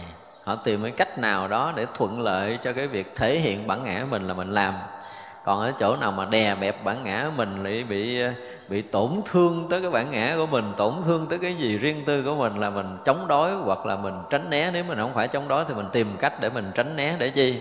Để mình làm cái vỏ bọc mới, vỏ bọc mới cho bản ngã mình tiếp tục. Chứ còn nếu thực sự mà chúng ta đi vào con đường phật đạo, ai mà chạm tới mình nhiều thì sao? Dám đưa lưng cho họ đánh để nó tan cái bản ngã mình ra. Và chúng ta sẵn sàng chịu đòn, chịu roi để bản ngã mình được tan biến. Thì có nghĩa là chúng ta có được chút trí tuệ Phật đạo. Đập cho tới khi nào bản ngã chúng ta không có còn ở chỗ ngóc đầu lên, thì mới được. Và chính mình cũng phải làm sao đó để cho bản ngã mình được mỏng. Chứ còn thực sự trong cuộc sống này, chúng ta không có thoát khỏi cái dục nhiễm về cái ngã chấp. Chúng ta chưa đụng tới bên ngoài. Không có cần đụng gì tới cái chuyện mà nhiễm dục, nhiễm nhiễm ái gì gì bên ngoài. Điều này chúng ta không bàn, tại vì nó vẫn là ngọn. Từ cái ái ngã này mới dẫn tới những cái ái khác. Chứ nếu như chúng ta không ái ngã rồi thì những cái ái khác không có chỗ để dung thân. Cho nên dù chúng ta có lý luận cái kiểu gì đi nữa, mà bản ngã chúng ta không có cách để có thể làm mỏng đi thì chúng ta chưa phải thực sự tu. Thể hiện cái gì thì chúng ta không biết, ha. Nhưng mà chúng ta chưa thực sự tu. Một người thực tu chạm tới bản ngã, họ, chúng ta thấy nó có một cái gì đó hay lắm. Và họ tìm cái cách còn tiêu biến hơn nữa. Họ tự tìm đủ mọi cách để cho mình tiêu biến chứ đừng nói là tôi tu yếu, tôi tránh duyên không có chuyện này. đừng nghĩ là mình tu yếu mình tránh duyên không phải đâu. Đó, mình trốn để mình bảo trì bản ngã mình khi người đừng có ai tới chạm tới rồi tôi sống cả đời rồi ha. À, tôi cũng lớn tuổi rồi tôi cũng ờ, muốn yên tu. Muốn yên tu nhưng đừng ai đụng tới tôi rồi nha. Phật đụng tới tôi cũng không được đừng nói là là người khác. Thì đó là cái điều rất là khó. Khó có thể tiến bộ khó có thể đi vào chiều sâu tâm linh. Và thậm chí chúng ta còn đóng bít con đường đi của mình đi mà tìm cái gì thuận lợi. Đương nhiên là cái việc thuận lợi là việc tốt. Cho cái gì? Cho việc bảo trì bản ngã. Chứ không phải việc tốt cho công phu. Đừng nghĩ là mình tìm tất cả mọi cái thuận lợi cho bản thân mình theo ý mình. Được theo ý mình có nghĩa là được theo cái gì? Được chiều chuộng bản ngã mình. Còn cái mà không được theo ý mình có nghĩa là ta không chịu chuộng bản ngã mình rồi mà không chịu chuộng bản ngã mình mà mình khó chịu, mình chịu không nổi, có nghĩa là gì? Nghĩa là chúng ta đâu có chịu tu để phá bản ngã mình đâu. Chúng ta muốn bảo vệ. À như vậy là chúng càng, ta càng lún sâu vô gì? Dục hải. Cái từ dục hải của đức phật nó kinh khủng lắm. Chúng ta không cần phải nói rộng là người này nhiễm ăn người này nhiễm mặt người nhiễm danh, nhiễm lợi, nhiễm gì nhiễm gì cũng là bên ngoài hết á nhiễm ngã mới là quan trọng, ái ngã mới là cái mà gốc. Không có riêng tư ích kỷ, không có vì cái việc ái ngã thì không có mấy cái nhiễm bên ngoài. Đó là điều mà chúng ta phải biết. Cho nên người nào nhiễm bên ngoài thì biết rằng cái gốc sâu này không có chịu bứng phá. Cơ may trong cuộc đời của mình, thực sự mà nói là một lần chúng ta gặp một người có trí họ có cách để đập phá mình họ có cách để bứng gốc mình. Nhưng mà có đôi lúc chúng ta không đủ cái phước để cho người ta đập phá. Vừa thấy người ta dơ búa bỏ chạy mất thì không có cách nào mình tan quảng ngã mình được rồi. Thật ra là thường những cái được của mình ấy, ở trong thế gian ấy thì những cái người mà có tu họ hay đập lắm. Đây là cái mà chúng ta phải biết. Những cái vị thầy mà thực sự quan tâm tới công phu tu tập của một người đệ tử là gần như đập chứ không có dựng mình lên nếu chúng ta không chịu nổi thì mất đi cái gì? Mất đi cái duyên lành đi sau và công phu đương nhiên cái việc mà chúng ta làm phước, đương nhiên cái việc chúng ta chăm lo tam bảo đến cái việc gì gì gì đó là cái việc mà mình có cái này không ai phá được. Khi mình phát khởi cái việc phải chăm lo, mình phải làm việc gì lợi ích cho người khác thì cái đó tự động cái phước báo mình nó có. Nhưng có một cái điều là chúng ta đi vào con đường đó mà chúng ta không có mở được trí tuệ của mình mà còn xây dựng bản ngã mình dày hơn. Thì ông vị thầy nếu có quan tâm là đập không có cái chuyện mà chiều. Không có chiều. Chiều nó sẽ làm hư chuyện công phu và cái sự tiến hóa tâm linh dứt khoát không bao giờ được. Đó là điều mà chúng ta phải biết khi mà chúng ta đi học đạo. Tự dưng cái gì cũng có thể chỉ ha, cái gì cũng có thể dạy. Đó, từng bước chỉ trong công phu đến một lúc ông thầy nổi khùng ông quật ngược lại hết. Chúng ta thấy choáng. Chịu không nổi không tu được. Không tu được nữa không có theo được nữa thì cái như xong. Xong đời của mình chứ người ta cũng mất cái gì. Nó tìm cái cách để ta giúp mình cho mình lại hiểu ngược lại thì mình gắn mình chịu. Đó là cái chuyện riêng của mình. Đó cho nên là cái việc học đạo nó có những cái mà nếu cái phương tiện khéo phương tiện khéo của một cái người mà dẫn đường để cho mình đi tới giác ngộ á, mà chúng ta dám chấp nhận. Như từ trước giờ chúng tôi dùng từ là chấp nhận giao thân mạng ấy thì hay lắm. Từng ngày một, chúng ta có những cái bước chuyển. Còn chúng ta không có chấp nhận cái sự ương bướng nhiều kiếp của mình. Ương bướng có nghĩa là gì? Bảo trì cái bản ngã mình, phải gìn giữ mình ở một cái thế nào đó, một cái vị trí nào đó trong cuộc sống này, vân vân. Thì tất cả những cái đó là những cái để bảo bọc để gìn giữ che chắn bản ngã mình mà thôi, không có ít đâu. Thật ra cái người học đạo á, đến một lúc mà người ta chấp nhận xuôi tay hoàn toàn, đang đứng như vậy ông thầy xây cổ ngang là sẽ bước ngang, xây cổ ngược lại là bước ngược lại. Mà nói như vậy đến cái mức độ như vậy á, thì đảm bảo là chúng ta sẽ sẽ tới con đường mà chúng ta muốn tới còn không là chịu đi. Ha, chúng ta đừng có nghĩ rằng là mình à, với cái thấy biết với cái công phu với cái kinh nghiệm với cái trí tuệ gì gì gì đó của mình mình có thể tự có thể phá vỡ được. Không có đâu. Người ta nhìn thấy. Thật ra là một cái người mà nhận một người đệ tử đi vào công phu là họ chịu trách nhiệm không phải một đời. Điều này là điều mà chúng tôi nói hoài. Không phải họ chịu trách nhiệm một đời mà chịu trách nhiệm cho tới khi người đó giác ngộ lại. Nhưng mà đó là cái tâm của những người mà chân chính. Nếu muốn nói chân chính là vẫn nói tới cái chuyện này. Còn cái chuyện sáng nắng, chiều mưa, bữa trưa mát mát gì đó là cái chuyện phương tiện của người ta. Người ta muốn làm kiểu gì người ta làm. Nhưng mà cái chính là gì? Mình được giác ngộ. Chúng ta phải thấy được cái gốc đó trước cái đã rồi mới nói chuyện là là đi theo thầy hay không theo thầy sao? Nhưng mỗi người học đạo chúng ta ít có khi nào chịu phá đi cái riêng tư của mình để chúng ta thấy việc này thì đó là điều thất bại của mình. Khi mà chúng ta đi theo một pháp nào đó, nếu mà mình vẫn còn có sở đắc, sở chứng, còn có sở hành riêng, thì tự mình đóng bích. Theo ông thầy nhưng mình vẫn nuôi cái gì riêng của mình, chứ mình theo ông thầy mình không có buông hết đâu. Và nếu chúng ta không buông hết, chúng ta không bao giờ phá vỡ được. Phải nói như vậy, đó là một cái điều mà cái người học đạo bây giờ rất hiếm có. Rất hiếm rất hiếm mọi người mà thực sự nó là tôi chấp nhận buông mạng này để thầy xoay trở và nói thì ngoài miệng có nhiều khi họ cũng nói đó. có nhiều khi họ cũng nói người khác. Tôi chấp nhận là hy sinh cuộc đời này để theo thầy học đạo, rồi theo cô học đạo, hay là theo vật minh sư nào đó, vân vân. Họ vẫn nói với thiên hạ như vậy nhưng mà thực sự họ nói để họ thể hiện họ đã hiểu hết ông thầy mình rồi. Cho nên họ chấp nhận điều đó, nhưng mà thực sự sâu nơi lòng của họ, vì bản ngã riêng tư họ thể hiện sự hiểu biết ông thầy, chứ không phải là vì cái việc học đạo mà họ thể hiện cái tri kiến Phật pháp. Khác nhau dữ lắm. Nên cái cách mà người ta có thể nói được với nhau về một vị minh triết nào đó, thì chúng ta nhìn coi. Nhìn coi họ khen ông thầy đó, họ khen một vị thiền sư đó họ khen một quyển sách đó là vì cái gì? Vì muốn xây dựng bản ngã mình, ngang đó mới có thể có thể thông, mới có thể hiểu. Không phải như vậy. Sau người ta sẽ thấy được điều này.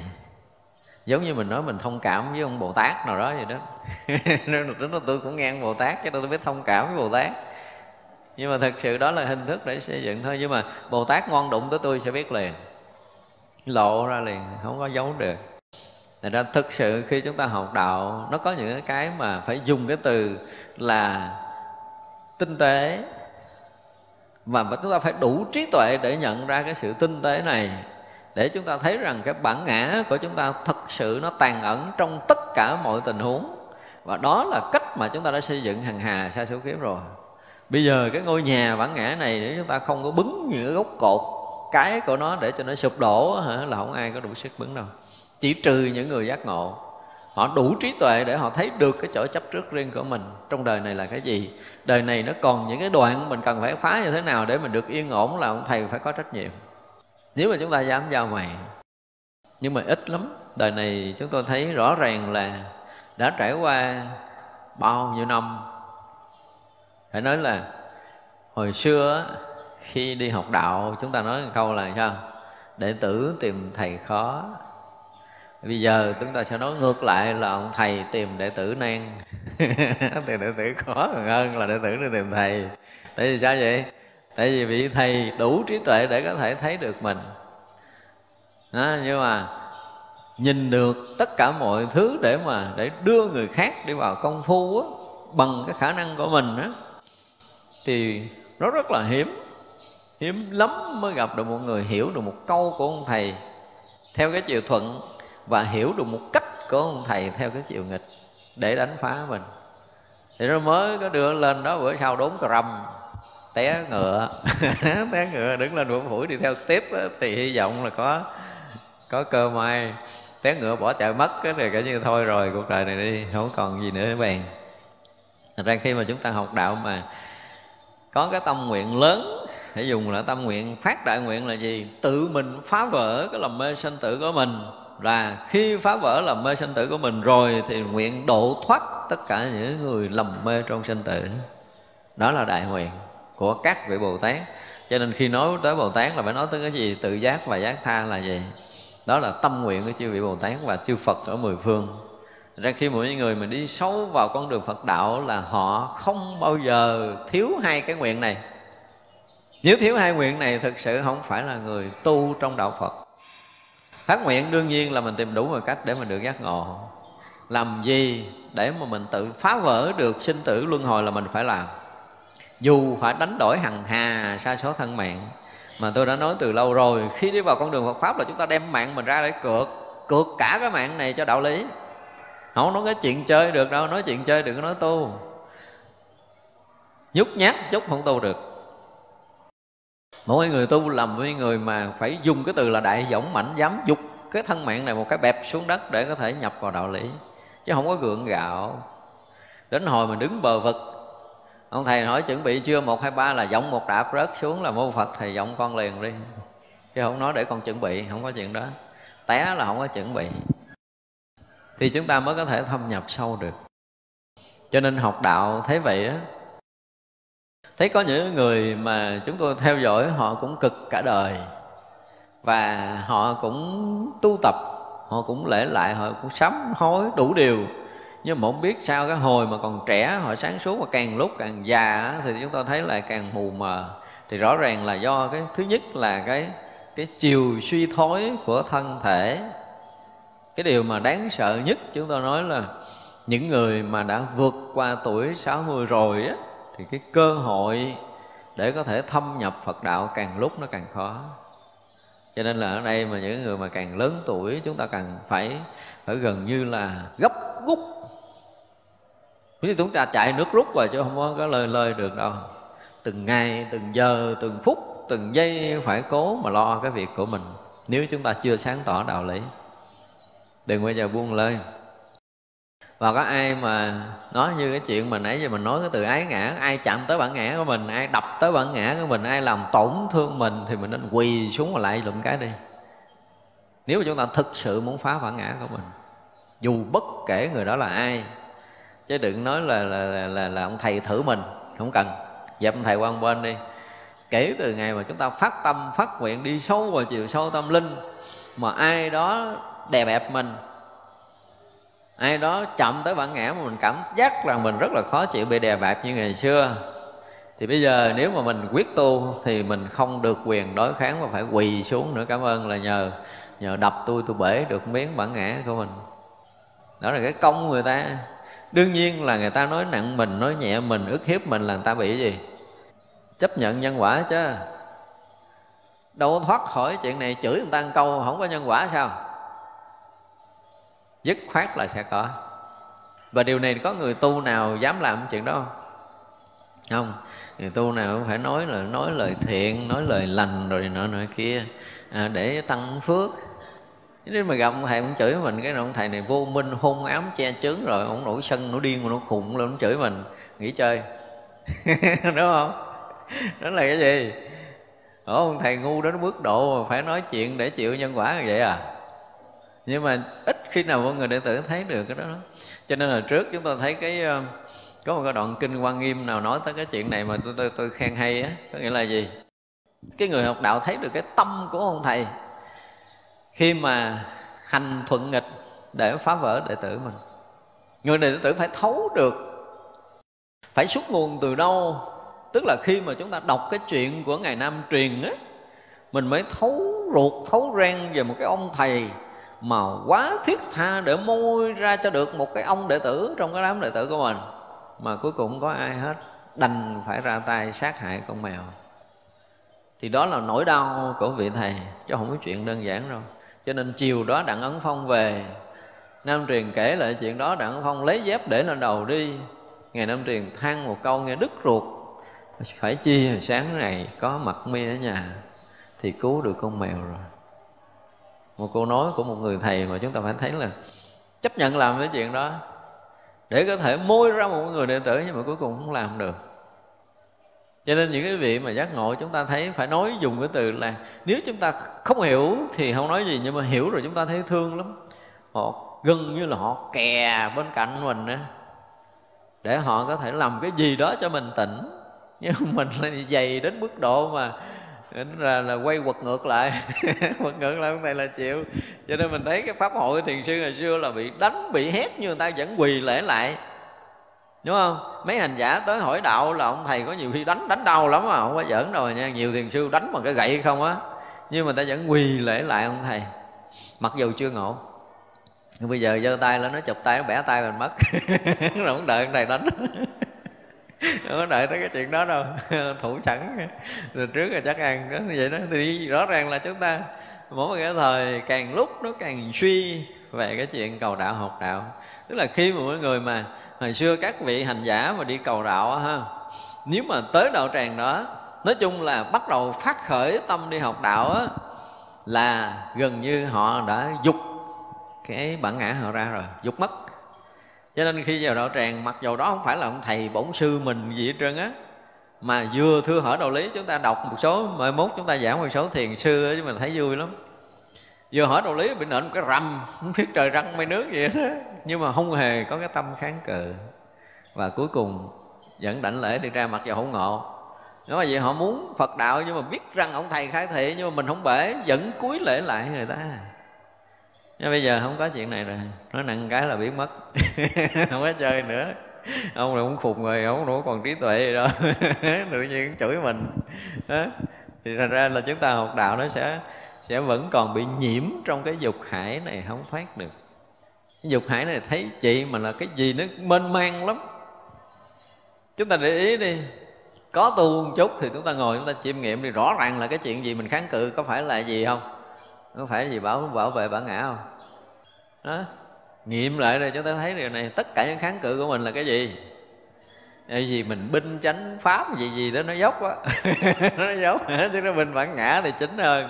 Còn binh chánh pháp không phải đâu, không có cái gì. Nó giữ từ gì muốn giữ uy tín rồi muốn giữ cái gì đó thì coi chừng giữ bản ngã thì đúng hơn, chứ còn không có giữ gì khác nếu chúng ta thật sự giữ đạo lý thì không có cái chuyện này, không có cái việc kháng cự. Khi mà chúng ta đi học đạo nó có những cái điều này cho nên tất cả những cái kháng cự đều là cái gì đó để bảo trì bảo bọc bản ngã, để chúng ta nuôi lớn bản ngã mình và tiếp tục làm cho mình dày thêm cái chấp trước riêng tư, chứ không phải là phá cái chấp trước riêng tư của mình. Cho nên không bứng tận gốc không được đâu. Nói về bản ngã thì chúng ta phải dùng cái từ là phải đem tất cả những cái tâm lực, tất cả cái sức bình sinh vốn có trong cuộc đời còn lại, quyết tâm phải phá trừ cho được cái ngã chấp riêng tư trong đời này phải đem tất cả những thiện căn phước đức nhân duyên tu tập trong nhiều kiếp của mình để phá. Chứ đừng có lời, không được. Chúng ta chỉ cần buông lên chút là mình sụp hoàn toàn. Mà có những người chúng ta thấy sụp. Có những người đang công phu, chúng ta thấy chỉ cần một câu nói thôi là mình thấy họ nó tiêu rồi. Mà tìm cách dựng lại cũng khó lắm, không phải dễ đâu. Thì có những cái thái độ, những cái hành động, những việc làm mà nó gần như nó giống như là không nói ra nó nó nó, nó ngậm ngùi nó quất ức nó nghẹn ngào và không cách để tháo. Thế đó nhiều lắm và chính những cái này nó sẽ càng lúc càng làm cho mình tâm tối hơn. Cho nên thực sự mình mà học đạo mình phải biết cách để mà có thể bộc lộ hết những cái uẩn khuất ở nơi tâm của mình. Để mình không tự tháo rỡ thì ông thầy sẽ có cách tháo gỡ cho mình. Nhưng bây giờ hỏi thiệt nè ví dụ như một người học đạo có dám nói chuyện thật mọi điều với một vị thầy mình không? Không có mấy người hết. Khi đến trình bày với ông thầy là nói một giấu tới ngàn lần. Không có nói thiệt đâu. Đó, cho nên làm sao mà mình có thể phá được chuyện của mình? Không phải là ông thầy không thấy nhưng mà cái thiện duyên thiện căn của mình khi bộc phát á thì nó sẽ lộ tất cả những cái cái nghiệp của mình để cho ông thầy chỉnh sửa là mình sẵn sàng mình mình bày tỏ những cái rút mắt những cái vướng mắt riêng tư của mình. Không phải là ông thầy ông nói chuyện này nhưng mà bây giờ mình đang đang đóng kín có nghĩa là mình chưa muốn phá. Mà không muốn phá ông thầy đâu có cực đâu để phá. Phá cũng đâu có được đâu. Mình dùng cái vỏ bọc mấy ngàn kiếp như vậy lắm rồi phá không nổi đâu. Trừ trường hợp mình mở cửa phải mở cửa. À, thấy tôi này tôi, tôi bị dướng chỗ này nè. Tôi phá không ra nè tôi bị mất chỗ kia, tôi bị phán qua mà thật sự cũng không mấy người thấy được cái chuyện dướng mắt của mình nữa. Đây mới là cái khó nè. Cái trí tuệ công phu mà nhiều kiếp của mình mới thấy được cái chuyện dướng của mình. Chứ chưa chắc mình dướng mắt là mình đã thấy. Đó mới là một cái chuyện mà đáng nói nữa trong phật đạo. Cho nên đến một cái lúc nào đó mình thấy mình bị vướng thiệt. Mình vướng thiệt, đừng nghĩ là mình thông được chút là mình thông không có đâu. Có những cái cái vướng rất tiềm ẩn mà chính mình không đủ trí tuệ để có thể xuyên thấu nó. Thực sự không đủ trí tuệ để xuyên thấu là, ủa, mình sai. Mình làm vậy mình sai nè. Sai không phải sai với cuộc sống này, mà sai với chính mình. Mới là cái điều đáng trách. Sai lầm do cái riêng tư ngã chấp của mình mà ra. Mặc dù mình cố làm mọi cái để cho nó nó đẹp ở thế gian, ở bề ngoài nhưng mà sâu nơi nội lòng mình không thấy cái chỗ ái ngã quá lớn, quá trầm trọng của mình. Mình đang rất nặng nề với cái riêng tư ngã chấp của mình. Và không ai có thể, không ai được quyền chạm tới. Nên nhớ như vậy, có những người họ rất là nổi tiếng, nhưng ai cũng có thể chửi họ được có những người thắc mắc nói, ủa, sao mà tôi thấy vị đó ai cũng chửi hết ha? Ai cũng chửi được hết á. Ai cũng không hiếp được hết á.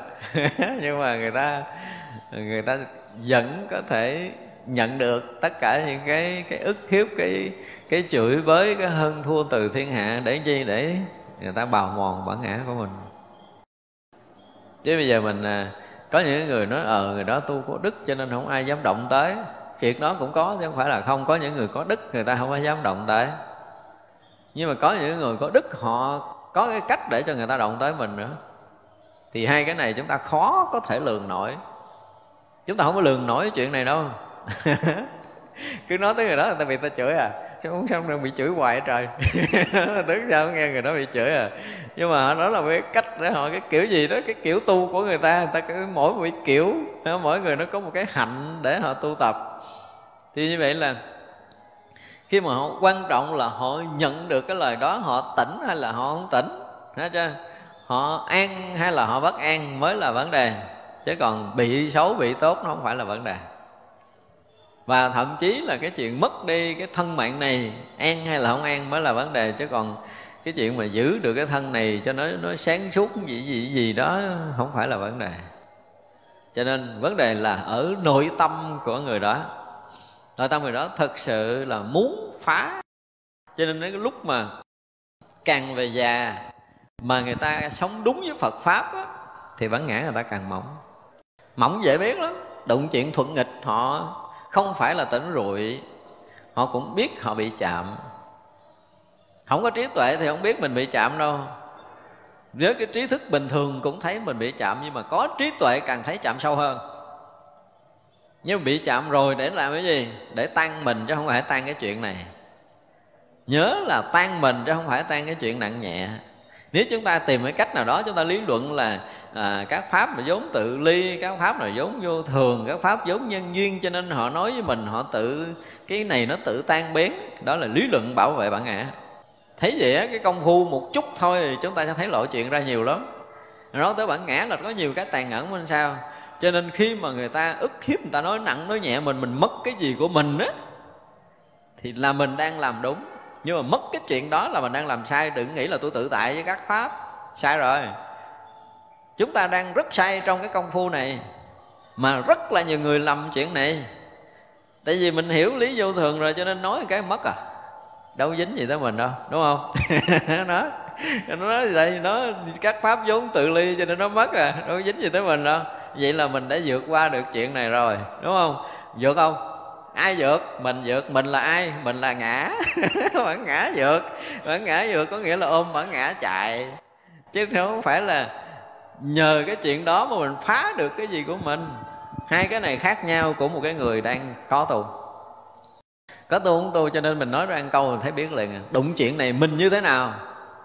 Đúng không? Đó thì đụng cái chuyện đó là uh, rõ ràng là hồi đầu tôi thấy tôi bị tổn thương á. Nhưng mà bây giờ thấy sao nữa? Tôi tỉnh ra được điều là tôi còn còn bị chấp ngã cho nên tôi thấy tôi bị tổn thương. Đúng không? Nếu mà chúng ta phát hiện rằng sự tổn thương này là do sự chấp ngã của mình, thì là chúng ta có tu. Nhưng mà mới đầu tôi thấy tôi tổn thương, nhưng mà nghĩ lại lời nói cũng như là gió thoảng mây bay, cho nên không gì dính tới tôi.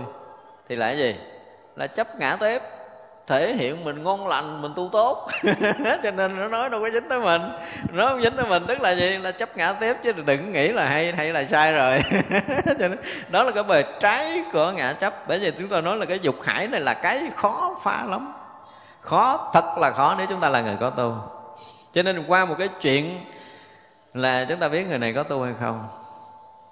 Họ giật mình, họ thấy là họ bị tổn thương, có nghĩa là chạm tới bản ngã và bản ngã nó sẽ sống lại thể hiện mình là người hiểu biết đạo lý thể hiện mình là người có công phu à, thể hiện mình là người vượt thoát cho nên lập chuyện thuận nghịch gì mình cũng qua một cách nhẹ nhàng.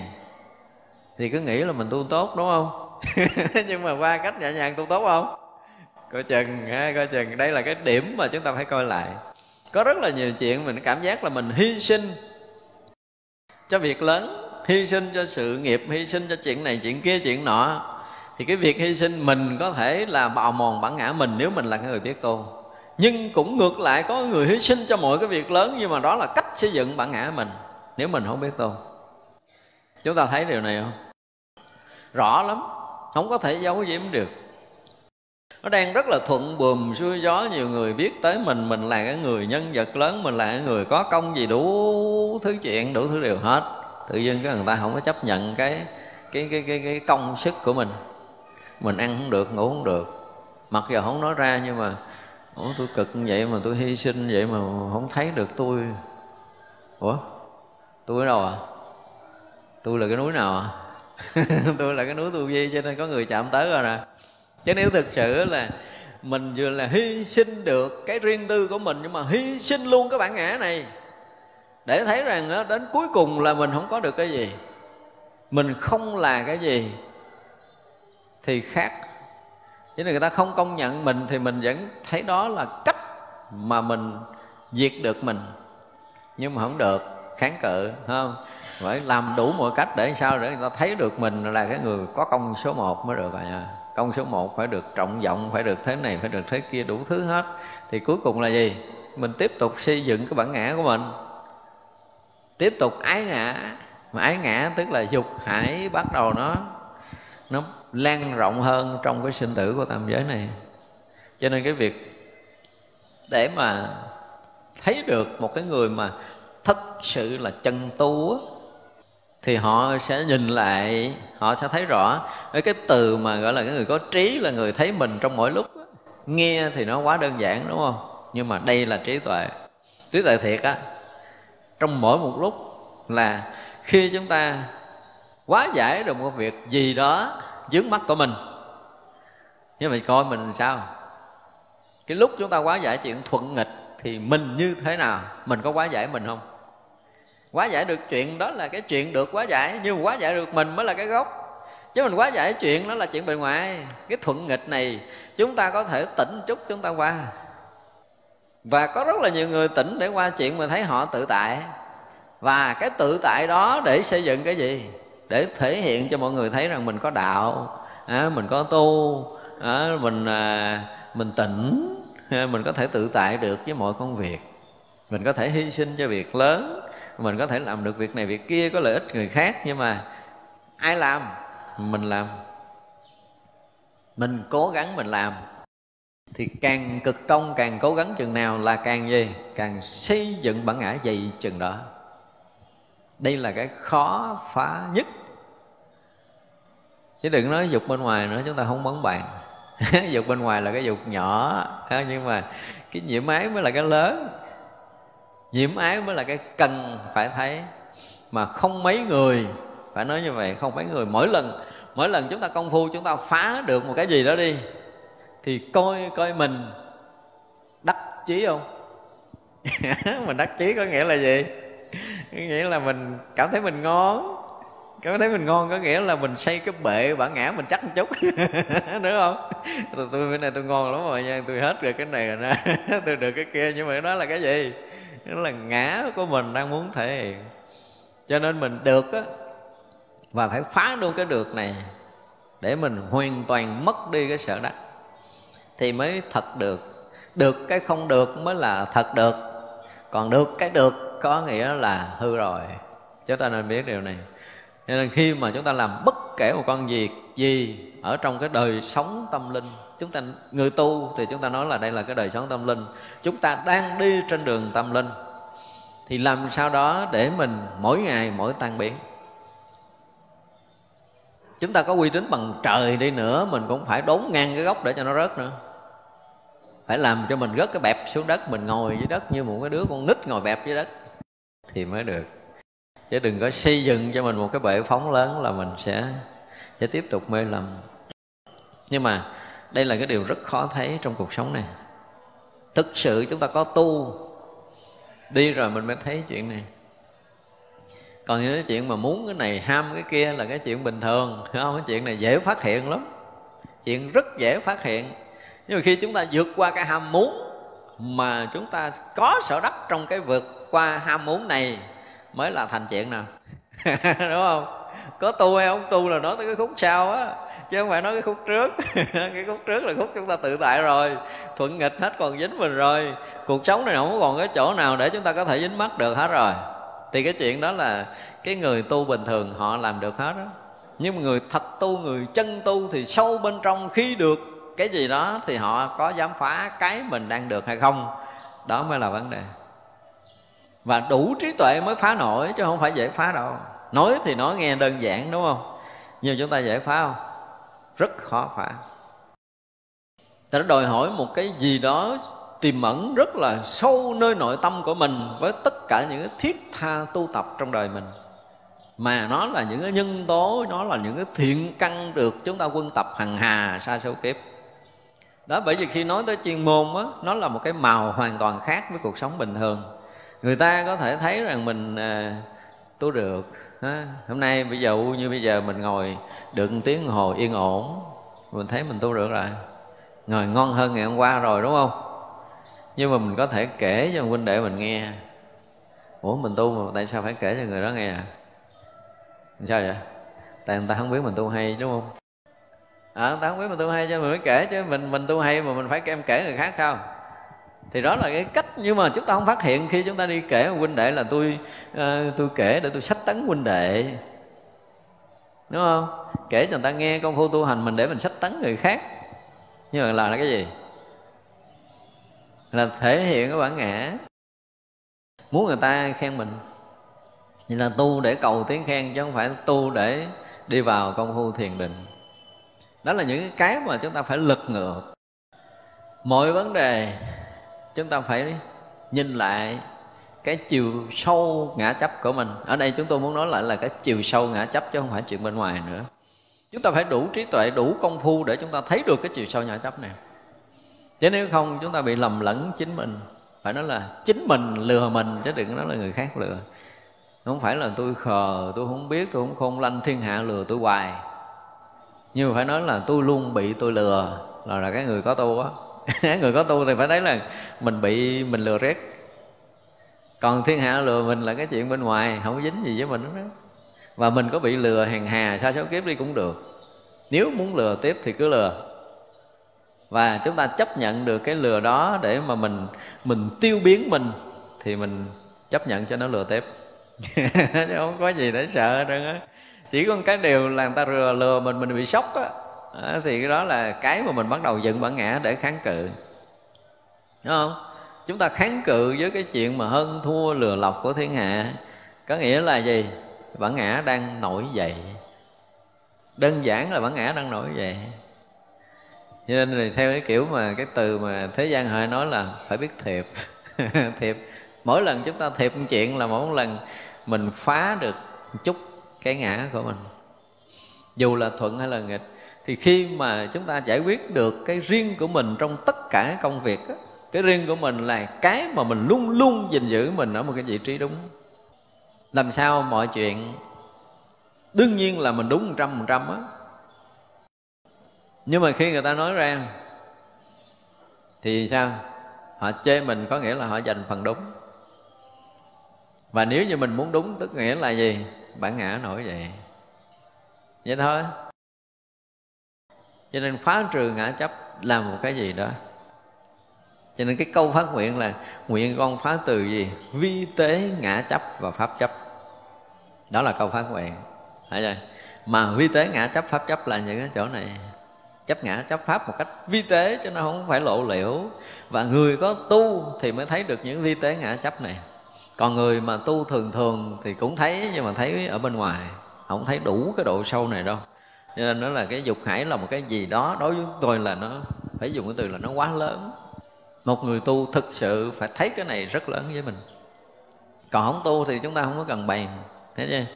Càng đi sâu vào nội tâm chừng nào, càng thấy chúng ta thể hiện cái công phu chuyên môn nhiều chừng đó. Mà nhiều cái công phu chuyên môn là cái luôn luôn thấy rõ được mình, bản ngã nổi ở góc nào. Đúng không? Nó lặn ở đâu thì mình không biết, đụng chuyện nó mới nổi ra được nó cũng nổi mà mất nó cũng nổi có nó cũng nổi mà không nó cũng nổi đúng nó cũng nổi mà sai nó cũng nổi phải nó cũng nổi mà trái nó cũng nổi gần như là không có chỗ nào nó không có nổi. Thì chúng ta biết tu chúng ta khéo thấy được điều này của chính mình. Và khi chúng ta thấy được rồi có nghĩa là những cái rút mắt những cái dướng mắt của mình mình thấy được á, thì mình mới được gọi là cái người vượt thoát. Còn không chúng ta bị bị lúng túng trong đó. Người tu không thấy được cái này khó tu lắm cho nên á, trí tuệ hay không á, chúng ta cũng dễ nhận lắm. Ngồi nói chuyện về cái chuyện công phu với ai một câu thôi thì chúng ta biết làm sao rồi không? biết cỡ này là núi lớn mình không có đụng vô được. Núi lớn đụng vô không nổi. Đấy coi ra có những người mà tu họ làm mỏng mình họ làm nhẹ mình mình thấy có thể phụ họ một chút nữa để cho nó bể thì mình nhúng tay. Còn không là cũng phải rút tay. Chứ đụng tới núi lớn dễ dập tay lắm thấy chưa Thật ra là kinh nghiệm không? Nếu mà chúng ta có tu, chúng ta mới kinh nghiệm từng chút từng chút từng chút là mình lú cạnh chỗ nào. Và càng thấy rõ những cái ngóc ngách, cái ngã chấp riêng tư của mình nhiều á, thì càng thể hiện công phu của mình tốt. Còn chúng ta lộ, chúng ta không thấy. Có nhiều khi chúng ta buồn chuyện mà mấy tiếng đồng hồ mới giật mình thì cái đó nó thô quá rồi. Mà nhất là những người đã có tu mà thấy mình được cái gì đó mới là cái khó phá hơn. Đúng không? Cái đó là cái khó phá mà nhất là mình định đó nha. Tới cái mức độ mà nhập định đó, cái đó cái khó phá. Rất khó phá. Không phải dễ đâu. Ví dụ như chúng ta lâu nay chúng ta cực công phu ghê gớm lắm. Nhưng bây giờ bữa nay mình đã được định rồi và chúng ta có cách để đi vào định liên tục. Thậm chí chúng ta có thể kéo dài thời gian định lực của mình nữa chúng ta có thể định một ngày hai ngày ba ngày năm ngày mười ngày gì đó nhưng mà có phải là chúng ta ở trong định để phá mình hay không? Nếu phá thì ngay từ đầu nhập định đã phá. Còn nếu chúng ta không quyết tâm để phá chúng ta muốn bám vô định có nghĩa là chúng ta xây dựng bản ngã âm thầm ở cái chỗ yên lặng đó. Cái bản ngã mà cái chỗ yên tịnh mới là cái bản ngã khó trừ. À, giống như ngày là anh tế ngày à, ngày bá trượng nói là có thì có tự mãi may không thì cả thế gian này liền không? Cho nên trong một cái mảy tơ ngã chấp, nhập định là từ mãi tơ đã đã có. Đã có rồi. Cho nên định cũng là gì? Là thủ ngã ở chỗ yên ổn. Chứ không phải định là cái đạt được cái đại định tam muội giống như chư Phật, chư Bồ Tát. Cho nên khi định mà không có giác ngộ thì cái định đó cũng là cái định của mê tối. Thành ra chúng ta thấy là ở các vị Bồ Tát khi mà nói tới cái định á ví dụ như định an lạc rồi định tùy lạc định gì định kia là nó có tất cả những cái ngưỡng của nó trong thiền định hết á. Thì cái định mà mê mờ không có biết cái gì không có thấy cái gì chỉ thấy sự yên lặng thanh tịnh. Và rút sâu vào cái yên ổn thanh tịnh đó được gọi là nhập định thì đã có chừng ha, chúng ta dẫn đi vào cái con đường si định. Thành ra là cái dục hải này nó đến tận cùng cái cửa ngõ của bản ngã và khi mà có thánh trí hiện ra thì mình mới thấy cái điểm cuối của ngã chấp cho nên đến cái phần mà phá những cái cái cái kiết sử, thì tới cái gần cuối là gì? Cái vi tế của cái bản ngã, cái mạng, vi tế của cái mạng và vi tế của tạo cử, rồi vi tế của cái vô minh. Tại vì cái phá được cái mạng thì cái thánh trí mới hiện khi thánh trí hiện thì cái điểm vô minh cuối cùng để chấp ngã nó mới tan biến. Thế vậy càng sâu vào công phu chừng nào chúng ta thấy rằng cái cái dục hải này nó gần à, khó chừng đó. Cho nên chúng ta thấy trong cái 10 kiết sử thì cái gì? Cái tham mà tham cõi sắc. Rồi thậm chí là tham cõi vô sắc. Trong mấy cái phá ban đầu chứng quả tu đồ hoàng tư đà hàm thì đã phá đi cái tham cõi dục rồi. Như vậy mà cái tham cõi sắc vẫn còn đó cũng là cái dục rồi tham cõi vô sắc cũng là cái dục. Rồi cái dục tới cái chỗ cõi vô sắc này phải thánh trí mới phá nổi, chứ nếu không chúng ta bị dính trong định hết. Dính trong cái không đó lâu lắm. Thành ra phải nói nếu mà một người mà thực sự tu hành, thì chúng ta phải um, phải có đủ cái trí để có thấy cả những cái cái mầm móng sinh khởi chấp ngã sâu ở trong tự tâm của mình. Phải dùng cái từ như vậy, mầm móng mầm móng sinh khởi nhỏ lắm. Mà chúng ta thấy được thì nó không có ra bên ngoài. Chúng ta phá trừ từ khi mà cái mầm móng sinh khởi của nó kìa thì mới được gọi là có công phu. Còn không là chúng ta bị kẹt hết rồi khó lắm, thấy vậy chứ. Vẫn là cách để xây dựng bản ngã. Khó tu lắm, thấy vậy chứ cái việc tu tập là một cái gì đó thể hiện một cái đại trí tuệ, đại dũng mãnh, đại kiên nhẫn. Phải dùng cái từ đại đại đại đó, gắn cho cái người tu. Chứ người thường tu không có được, phải nói một câu như vậy đó. Người mà nhút nhát tu cũng được, người mà lười biếng tu cũng được, người mà khiếu kiên nhẫn không có thể tu tập được. Người ta họ nhìn cái cách sống của mình. Ví dụ một cái chuyện nhỏ hơn là cái chuyện mà ông thầy giao cho mình, ha. Thầy giao cho mình là à, quét cái cái, cái cái cái sân nhỏ xíu chừng mét vuông thôi. Quét rồi cái quay lại cái ông thầy chê. Kêu quét lại cái mình vẫn quét. Chê tới một triệu lần mình vẫn quét một triệu lần cho ông thầy thấy mà không hề có một cái sự dao động nào nơi tâm của mình. Vẫn ngã mình không có trời vậy cái gì tôi mới quét thì kêu tôi quét nữa là bản ngã nổi vậy rồi. Ví dụ vậy đó. Thì chúng ta phải thấy được là nơi lòng của mình nó nổi lên thì trước mặt ông thầy cũng gắn quét, chứ cái ông này nó cũng ba trợn, hay sao tôi quét sạch rồi ông bắt tôi quét hoài. Nói ra thì không có dám nói. Nhưng mà trong lòng nghĩ chuyện đó là cái kiên nhẫn mình không có. Ông thầy cứ quét để sạch cái gì trong tâm mình, chứ không phải quét sạch cái nhà. Thì thỉnh thoảng thầy hỏi chơi quét này để sạch cái gì? Nó dạo sạch sàn nhà thầy? Nó ừ quét tiếp đi. Quét sạch sàn nhà thì quét tiếp. còn nếu mà cố tình quét sạch cái tâm mình thì nói chuyện sao? Thì nó, nó cũng là cái quét thôi nhưng đó chúng ta để thể hiện chúng ta có tu hay không có đôi lúc mình ví dụ như gặp người nhổ cỏ hỏi nhổ cỏ để làm gì? Và nhổ cỏ để sạch đất giường của mình. Nhưng mà nhổ cỏ để sạch cái phiền não nơi tâm thì khác. Đó, chúng ta phải thấy được cái đó. Cho nên người mà luôn ở trong công phu trong những cái bất ngờ mà người ta chạm tới mình á thì ờ, sẽ lộ công phu ra còn nếu không là chúng ta lộ cái gì chứ không phải lộ công phu à, cho nên là cái dục hải là một trong những cái mà đối với tôi nó là một cái gì hết sức quan trọng cho cái cái người tu. Nhưng mà phải đòi hỏi chúng ta có đủ cái cái cái thiện căn phước đức nhân duyên phải nói như vậy để chúng ta mới thấy hết được mình. Chứ đôi khi nó lẫn khuất chúng ta không thấy đâu. Nhiều khi người khác nói mình sai mình còn không chịu. Kháng cự nó rõ ràng là tôi công phu tôi đạt được tới đó mà. Bao nhiêu chục năm rồi à, tôi cũng cực khổ tôi cũng vất vả này nọ kia. Tới giờ tôi mới được yên tịnh mà nói vậy là sai là không phải. Thì cái mà binh vực đó là bản ngã nổi vậy rồi. Cho nên nói đi sâu vào có những cái bạn tại chúng ta chưa có đụng sâu với những cái chuyện công phu mà phá ngã của mình đó. chứ còn nếu dụ như cái gì mà đó cái vụ quán thân á. Bởi trong thiền tứ niệm xứ mà chúng tôi giảng chúng tôi nói là đó mới là lý thuyết cho tới cái lúc mà quý vị bắt nhịp công phu thiền tứ niệm xứ quán thân ban đầu á mà quán thân để cho thấy cái thân này á, nó thông lưu thực sự á để biến thành không nó thông lưu thực sự á ha là chuyện khác lắm. Nhưng mà không ai công phu chỗ này lấy gì mình phải nói mà chuyện nó nói thành nói nói nói nói gì á. Rồi chúng tôi phải dừng lại tôi chúng tôi lướt qua cái lý thuyết của thiền tứ niệm xứ nó có một chút chuyên môn đó như vậy thôi. Nhưng mà đi vào công phu thì khác lắm tôi xin thưa là khác tới một ngàn lần lần nhưng mà ai bắt nhịp được đây rồi sẽ thấy. Nhưng tôi cho chờ đợi từ hồi hạ tới giờ chưa thấy. Chưa thấy ai bắt nhịp. Tôi tăng đi tôi bắt nghe từ tuần này qua tới tuần kia ra, tôi thấy tỉnh queo không có ai mà thấy thiền tứ niệm xứ là quan trọng cho cuộc đời này của mình. Chưa thấy. Chưa có thấy một vị tăng ni nào mà thấy điều đó là quan trọng, thì đây là một điều rất là uổng phí cuộc đời này của mình sinh ra mà gặp Phật pháp. Chúng tôi phải nói một câu như vậy tất cả tăng ni và Phật tử. Khi mà đọc qua cái bộ thiền tứ niệm xứ đó mà không thấy nó là hệ trọng cho cái việc giác ngộ giải thoát của mình, thì uổng phí đời này rồi. Uổng thiệt á. Chúng ta phải thấy đó là vật báo trong cuộc đời này.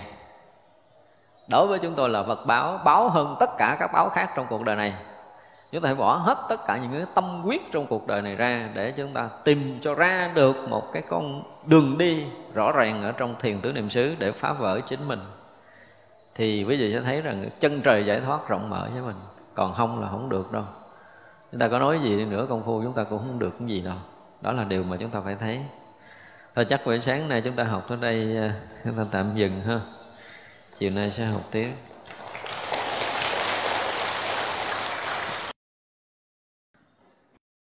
bây giờ chắp tay hồi hướng cho ta nghĩ. Chúng ờ, sanh ờ, vô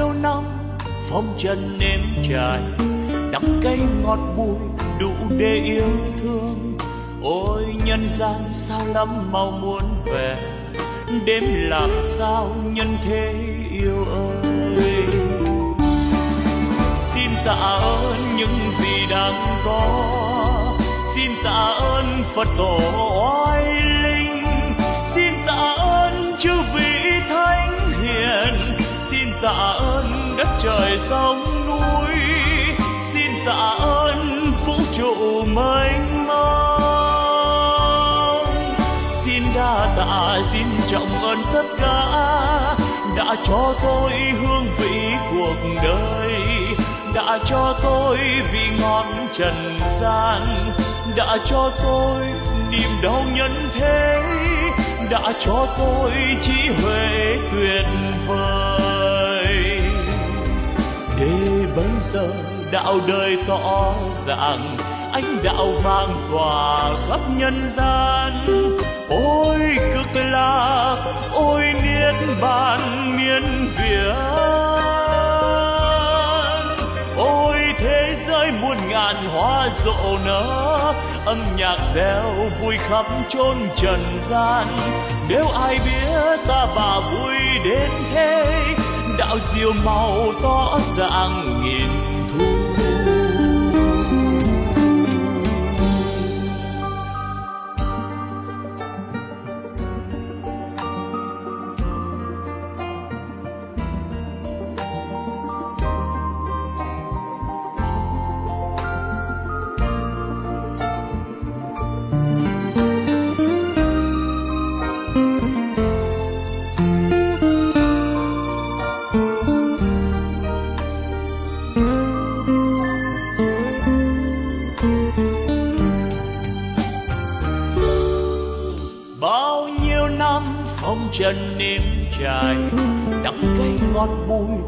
để yêu thương.